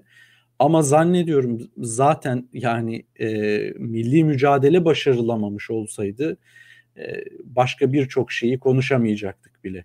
Yani memleketin zaten her bir köşesi farklı güçlerin hakimiyeti altında adeta kolonisi gibi olduktan sonra e, diğer şeyler belki de çok kıymetli kalmayacaktı diye düşünüyorum. Ben de milli mücadeleyi en kıymetli başarısı olarak görüyorum. Ama devletin başına geçtikten sonraki başarılarını eğer inceleyecek olursak işte harf devrimi var, şu var, bu var. Benim iyi ki yapmış dediğim atılımı dinde Türkçeleşmeye gidilme. Askere din kitabı, öğrenciye din kitabı, vatandaşa din kitabı. Elmalı Hamdi Yazır'la çeviriler, Fransızcasından Kur'an tercümeleri. Yani halka dini Türkçe yaşamayı öğretmesi, bunu başlatması ki daha önce Osmanlı da bir iki girişimde bulundu da lafta kaldı onlar. Ya Atatürk'ün en büyük başarısı yani.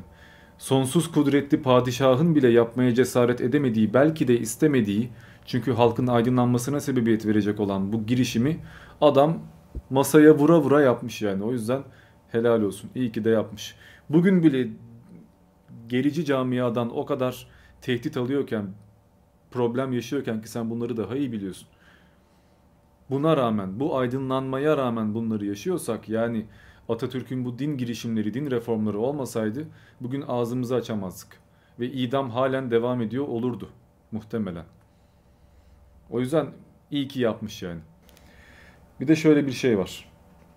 15 Aralık 1915'te Almanya gezisi sırasında şöyle bir not alıyor defterine. Benim elime büyük selahiyet ve kudret geçerse ben hayatı içtimaiyemizde arzu edilen inkılabı bir anda yapacağım.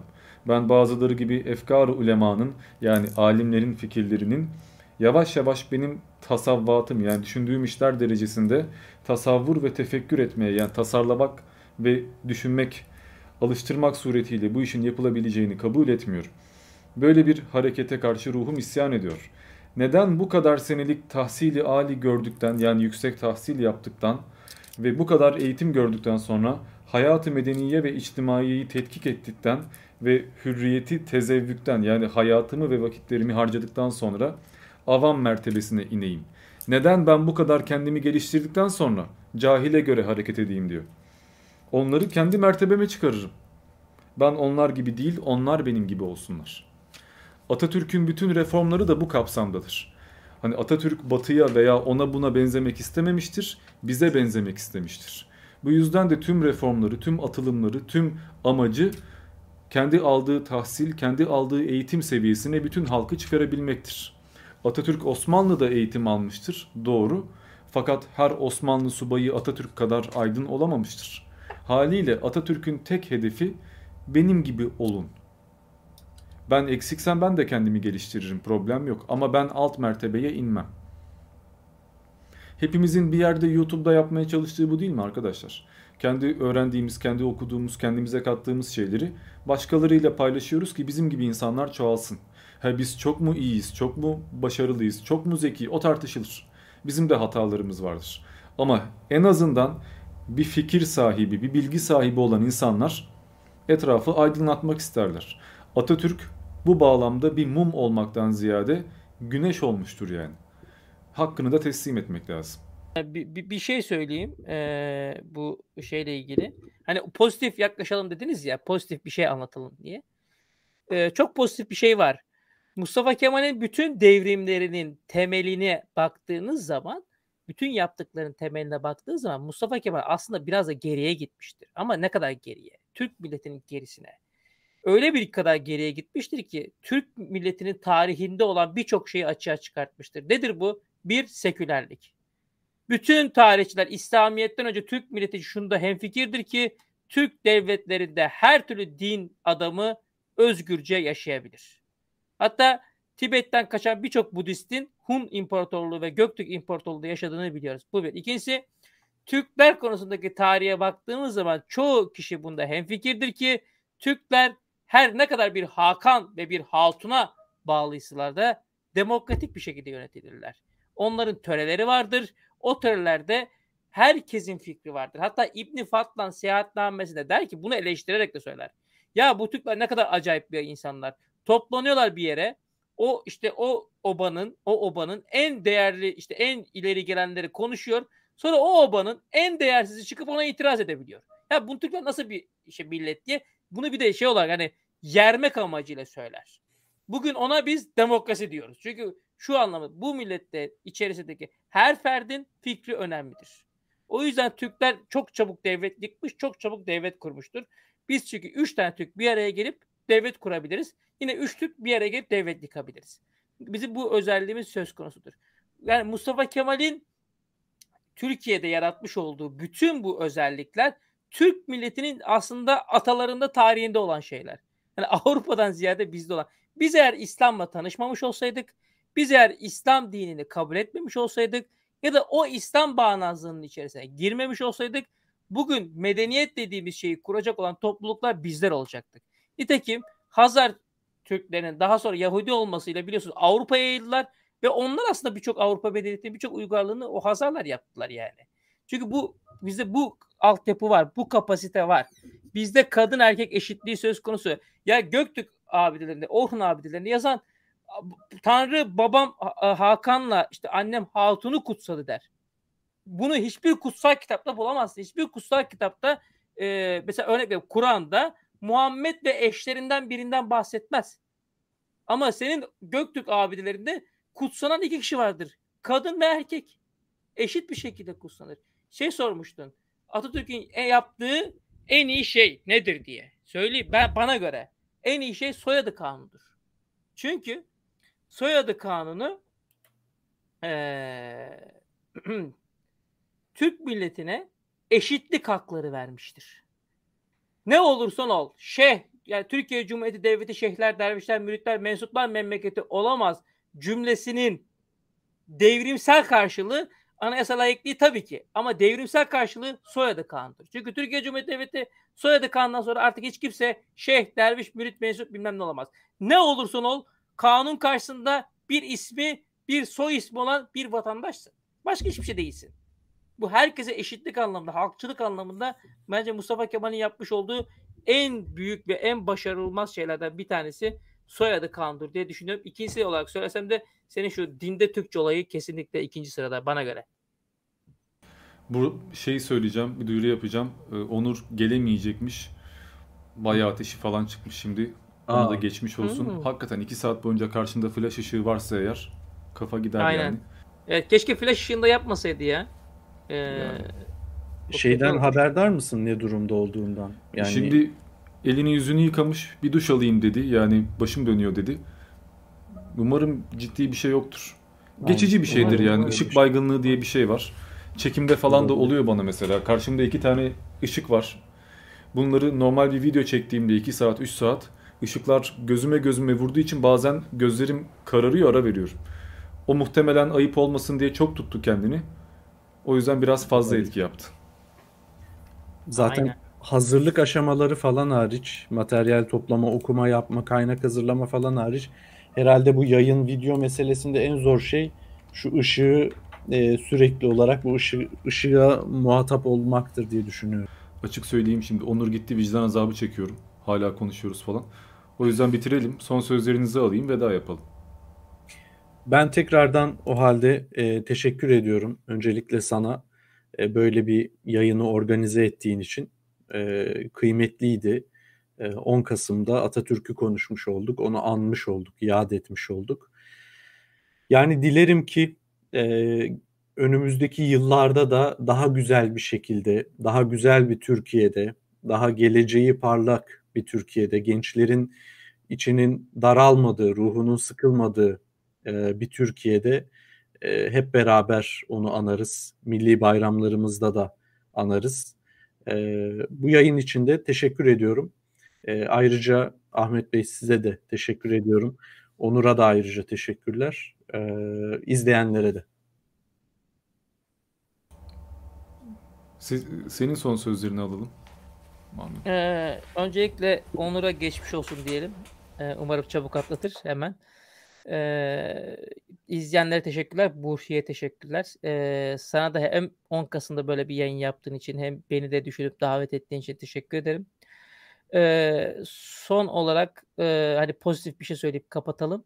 Ben Z kuşağının özellikle şu yeni gelen genç neslin Mustafa Kemal'e aç olduğunu düşünüyorum ve e, bunca yaşanan olaydan sonra Mustafa Kemal'in yeniden e, bu gençlik arasında giderek e, popülerleştiğini ya da anlaşılmaya ya da bu gençler tarafından öğrenilmeye çabalanan birisi olduğunu düşünüyorum. Burada bize çok görev düşüyor. Hepimize çok görev, özellikle YouTuber'lar açısından söylüyorum. Mustafa Kemal'i doğrusuyla anlatmak, gerçeğiyle anlatmak, nedenleriyle anlatmak bize düşüyor çünkü. Çünkü o gençler kimden Mustafa Kemal'i dinlerse öyle bir Mustafa Kemal varsayacaklar. Bir tarafta Mustafa Kemal'in bir numaralı düşman olan kesim var. O kesimleri biliyorsunuz. Öbür tarafta Mustafa Kemal'in e, yanlış anlatan bir kesim var. E, ve Mustafa Kemal'i olduğu gibi kabullenmeyen bir kesim var. Sevse bile. İşte bu çerçeve içerisinde bize düşen görevde Z kuşağına Mustafa Kemal'i olduğu gibi eğrisiyle doğrusuyla yanlışıyla e, gerçeğiyle anlatmaktır. O nedenle bu yayını yapman çok önemliydi. Bu yayını bu şekilde yaptığın için teşekkür ederim. Ben teşekkür ederim arkadaşlar. İyi ki geldiniz. Çok güzel konuştuğunuz güzel bir yayın oldu. Ya bu yayını tek başına yapmak var. Bir de sevdiğin, saydığın insanlarla beraber yapmak var. Hepiniz ayrı ayrı şeyler kattınız. Bence güzel bir yayın oldu. Onur son dakika rahatsızlandı. O biraz üzdü beni. Zaten tekrarını izleyecektir. Tekrardan geçmiş olsun. Ona da ayrıyeten teşekkür edeyim. Adam sabretmiş yani. Bir de eğer size bir saygısızlığım olduysa, sözünüzü kestiysem, yanlış anlaşılacak bir şey söylediysem kusura bakmayın. Tekrardan teşekkür edeyim. İzleyen herkese de yani 3 saattir yayın hep aynı sayılarda izleniyor. Kimse çıkmamış demek ki. İnsanlar sabırlı bir şekilde yorumlardan da sürekli katkıda bulundular. Hepinize sonsuz teşekkürler. Atamızı da tekrardan yad etmiş, anmış olalım. Umarım bu kadar şikayet dolu, bu kadar bıkkınlıkla konuştuğumuz 10 Kasımlar yaşamayız. Umarım ülke daha güzel yerlere gelir. Umarım bu yayınlar ve yeni yeni politikacıların farkındalığı ülkeye güzel şeyler katar. Atatürk'ün mirasına sahip çıkmak, kıymetini bilmek dileğiyle hepiniz kendinize iyi bakın arkadaşlar.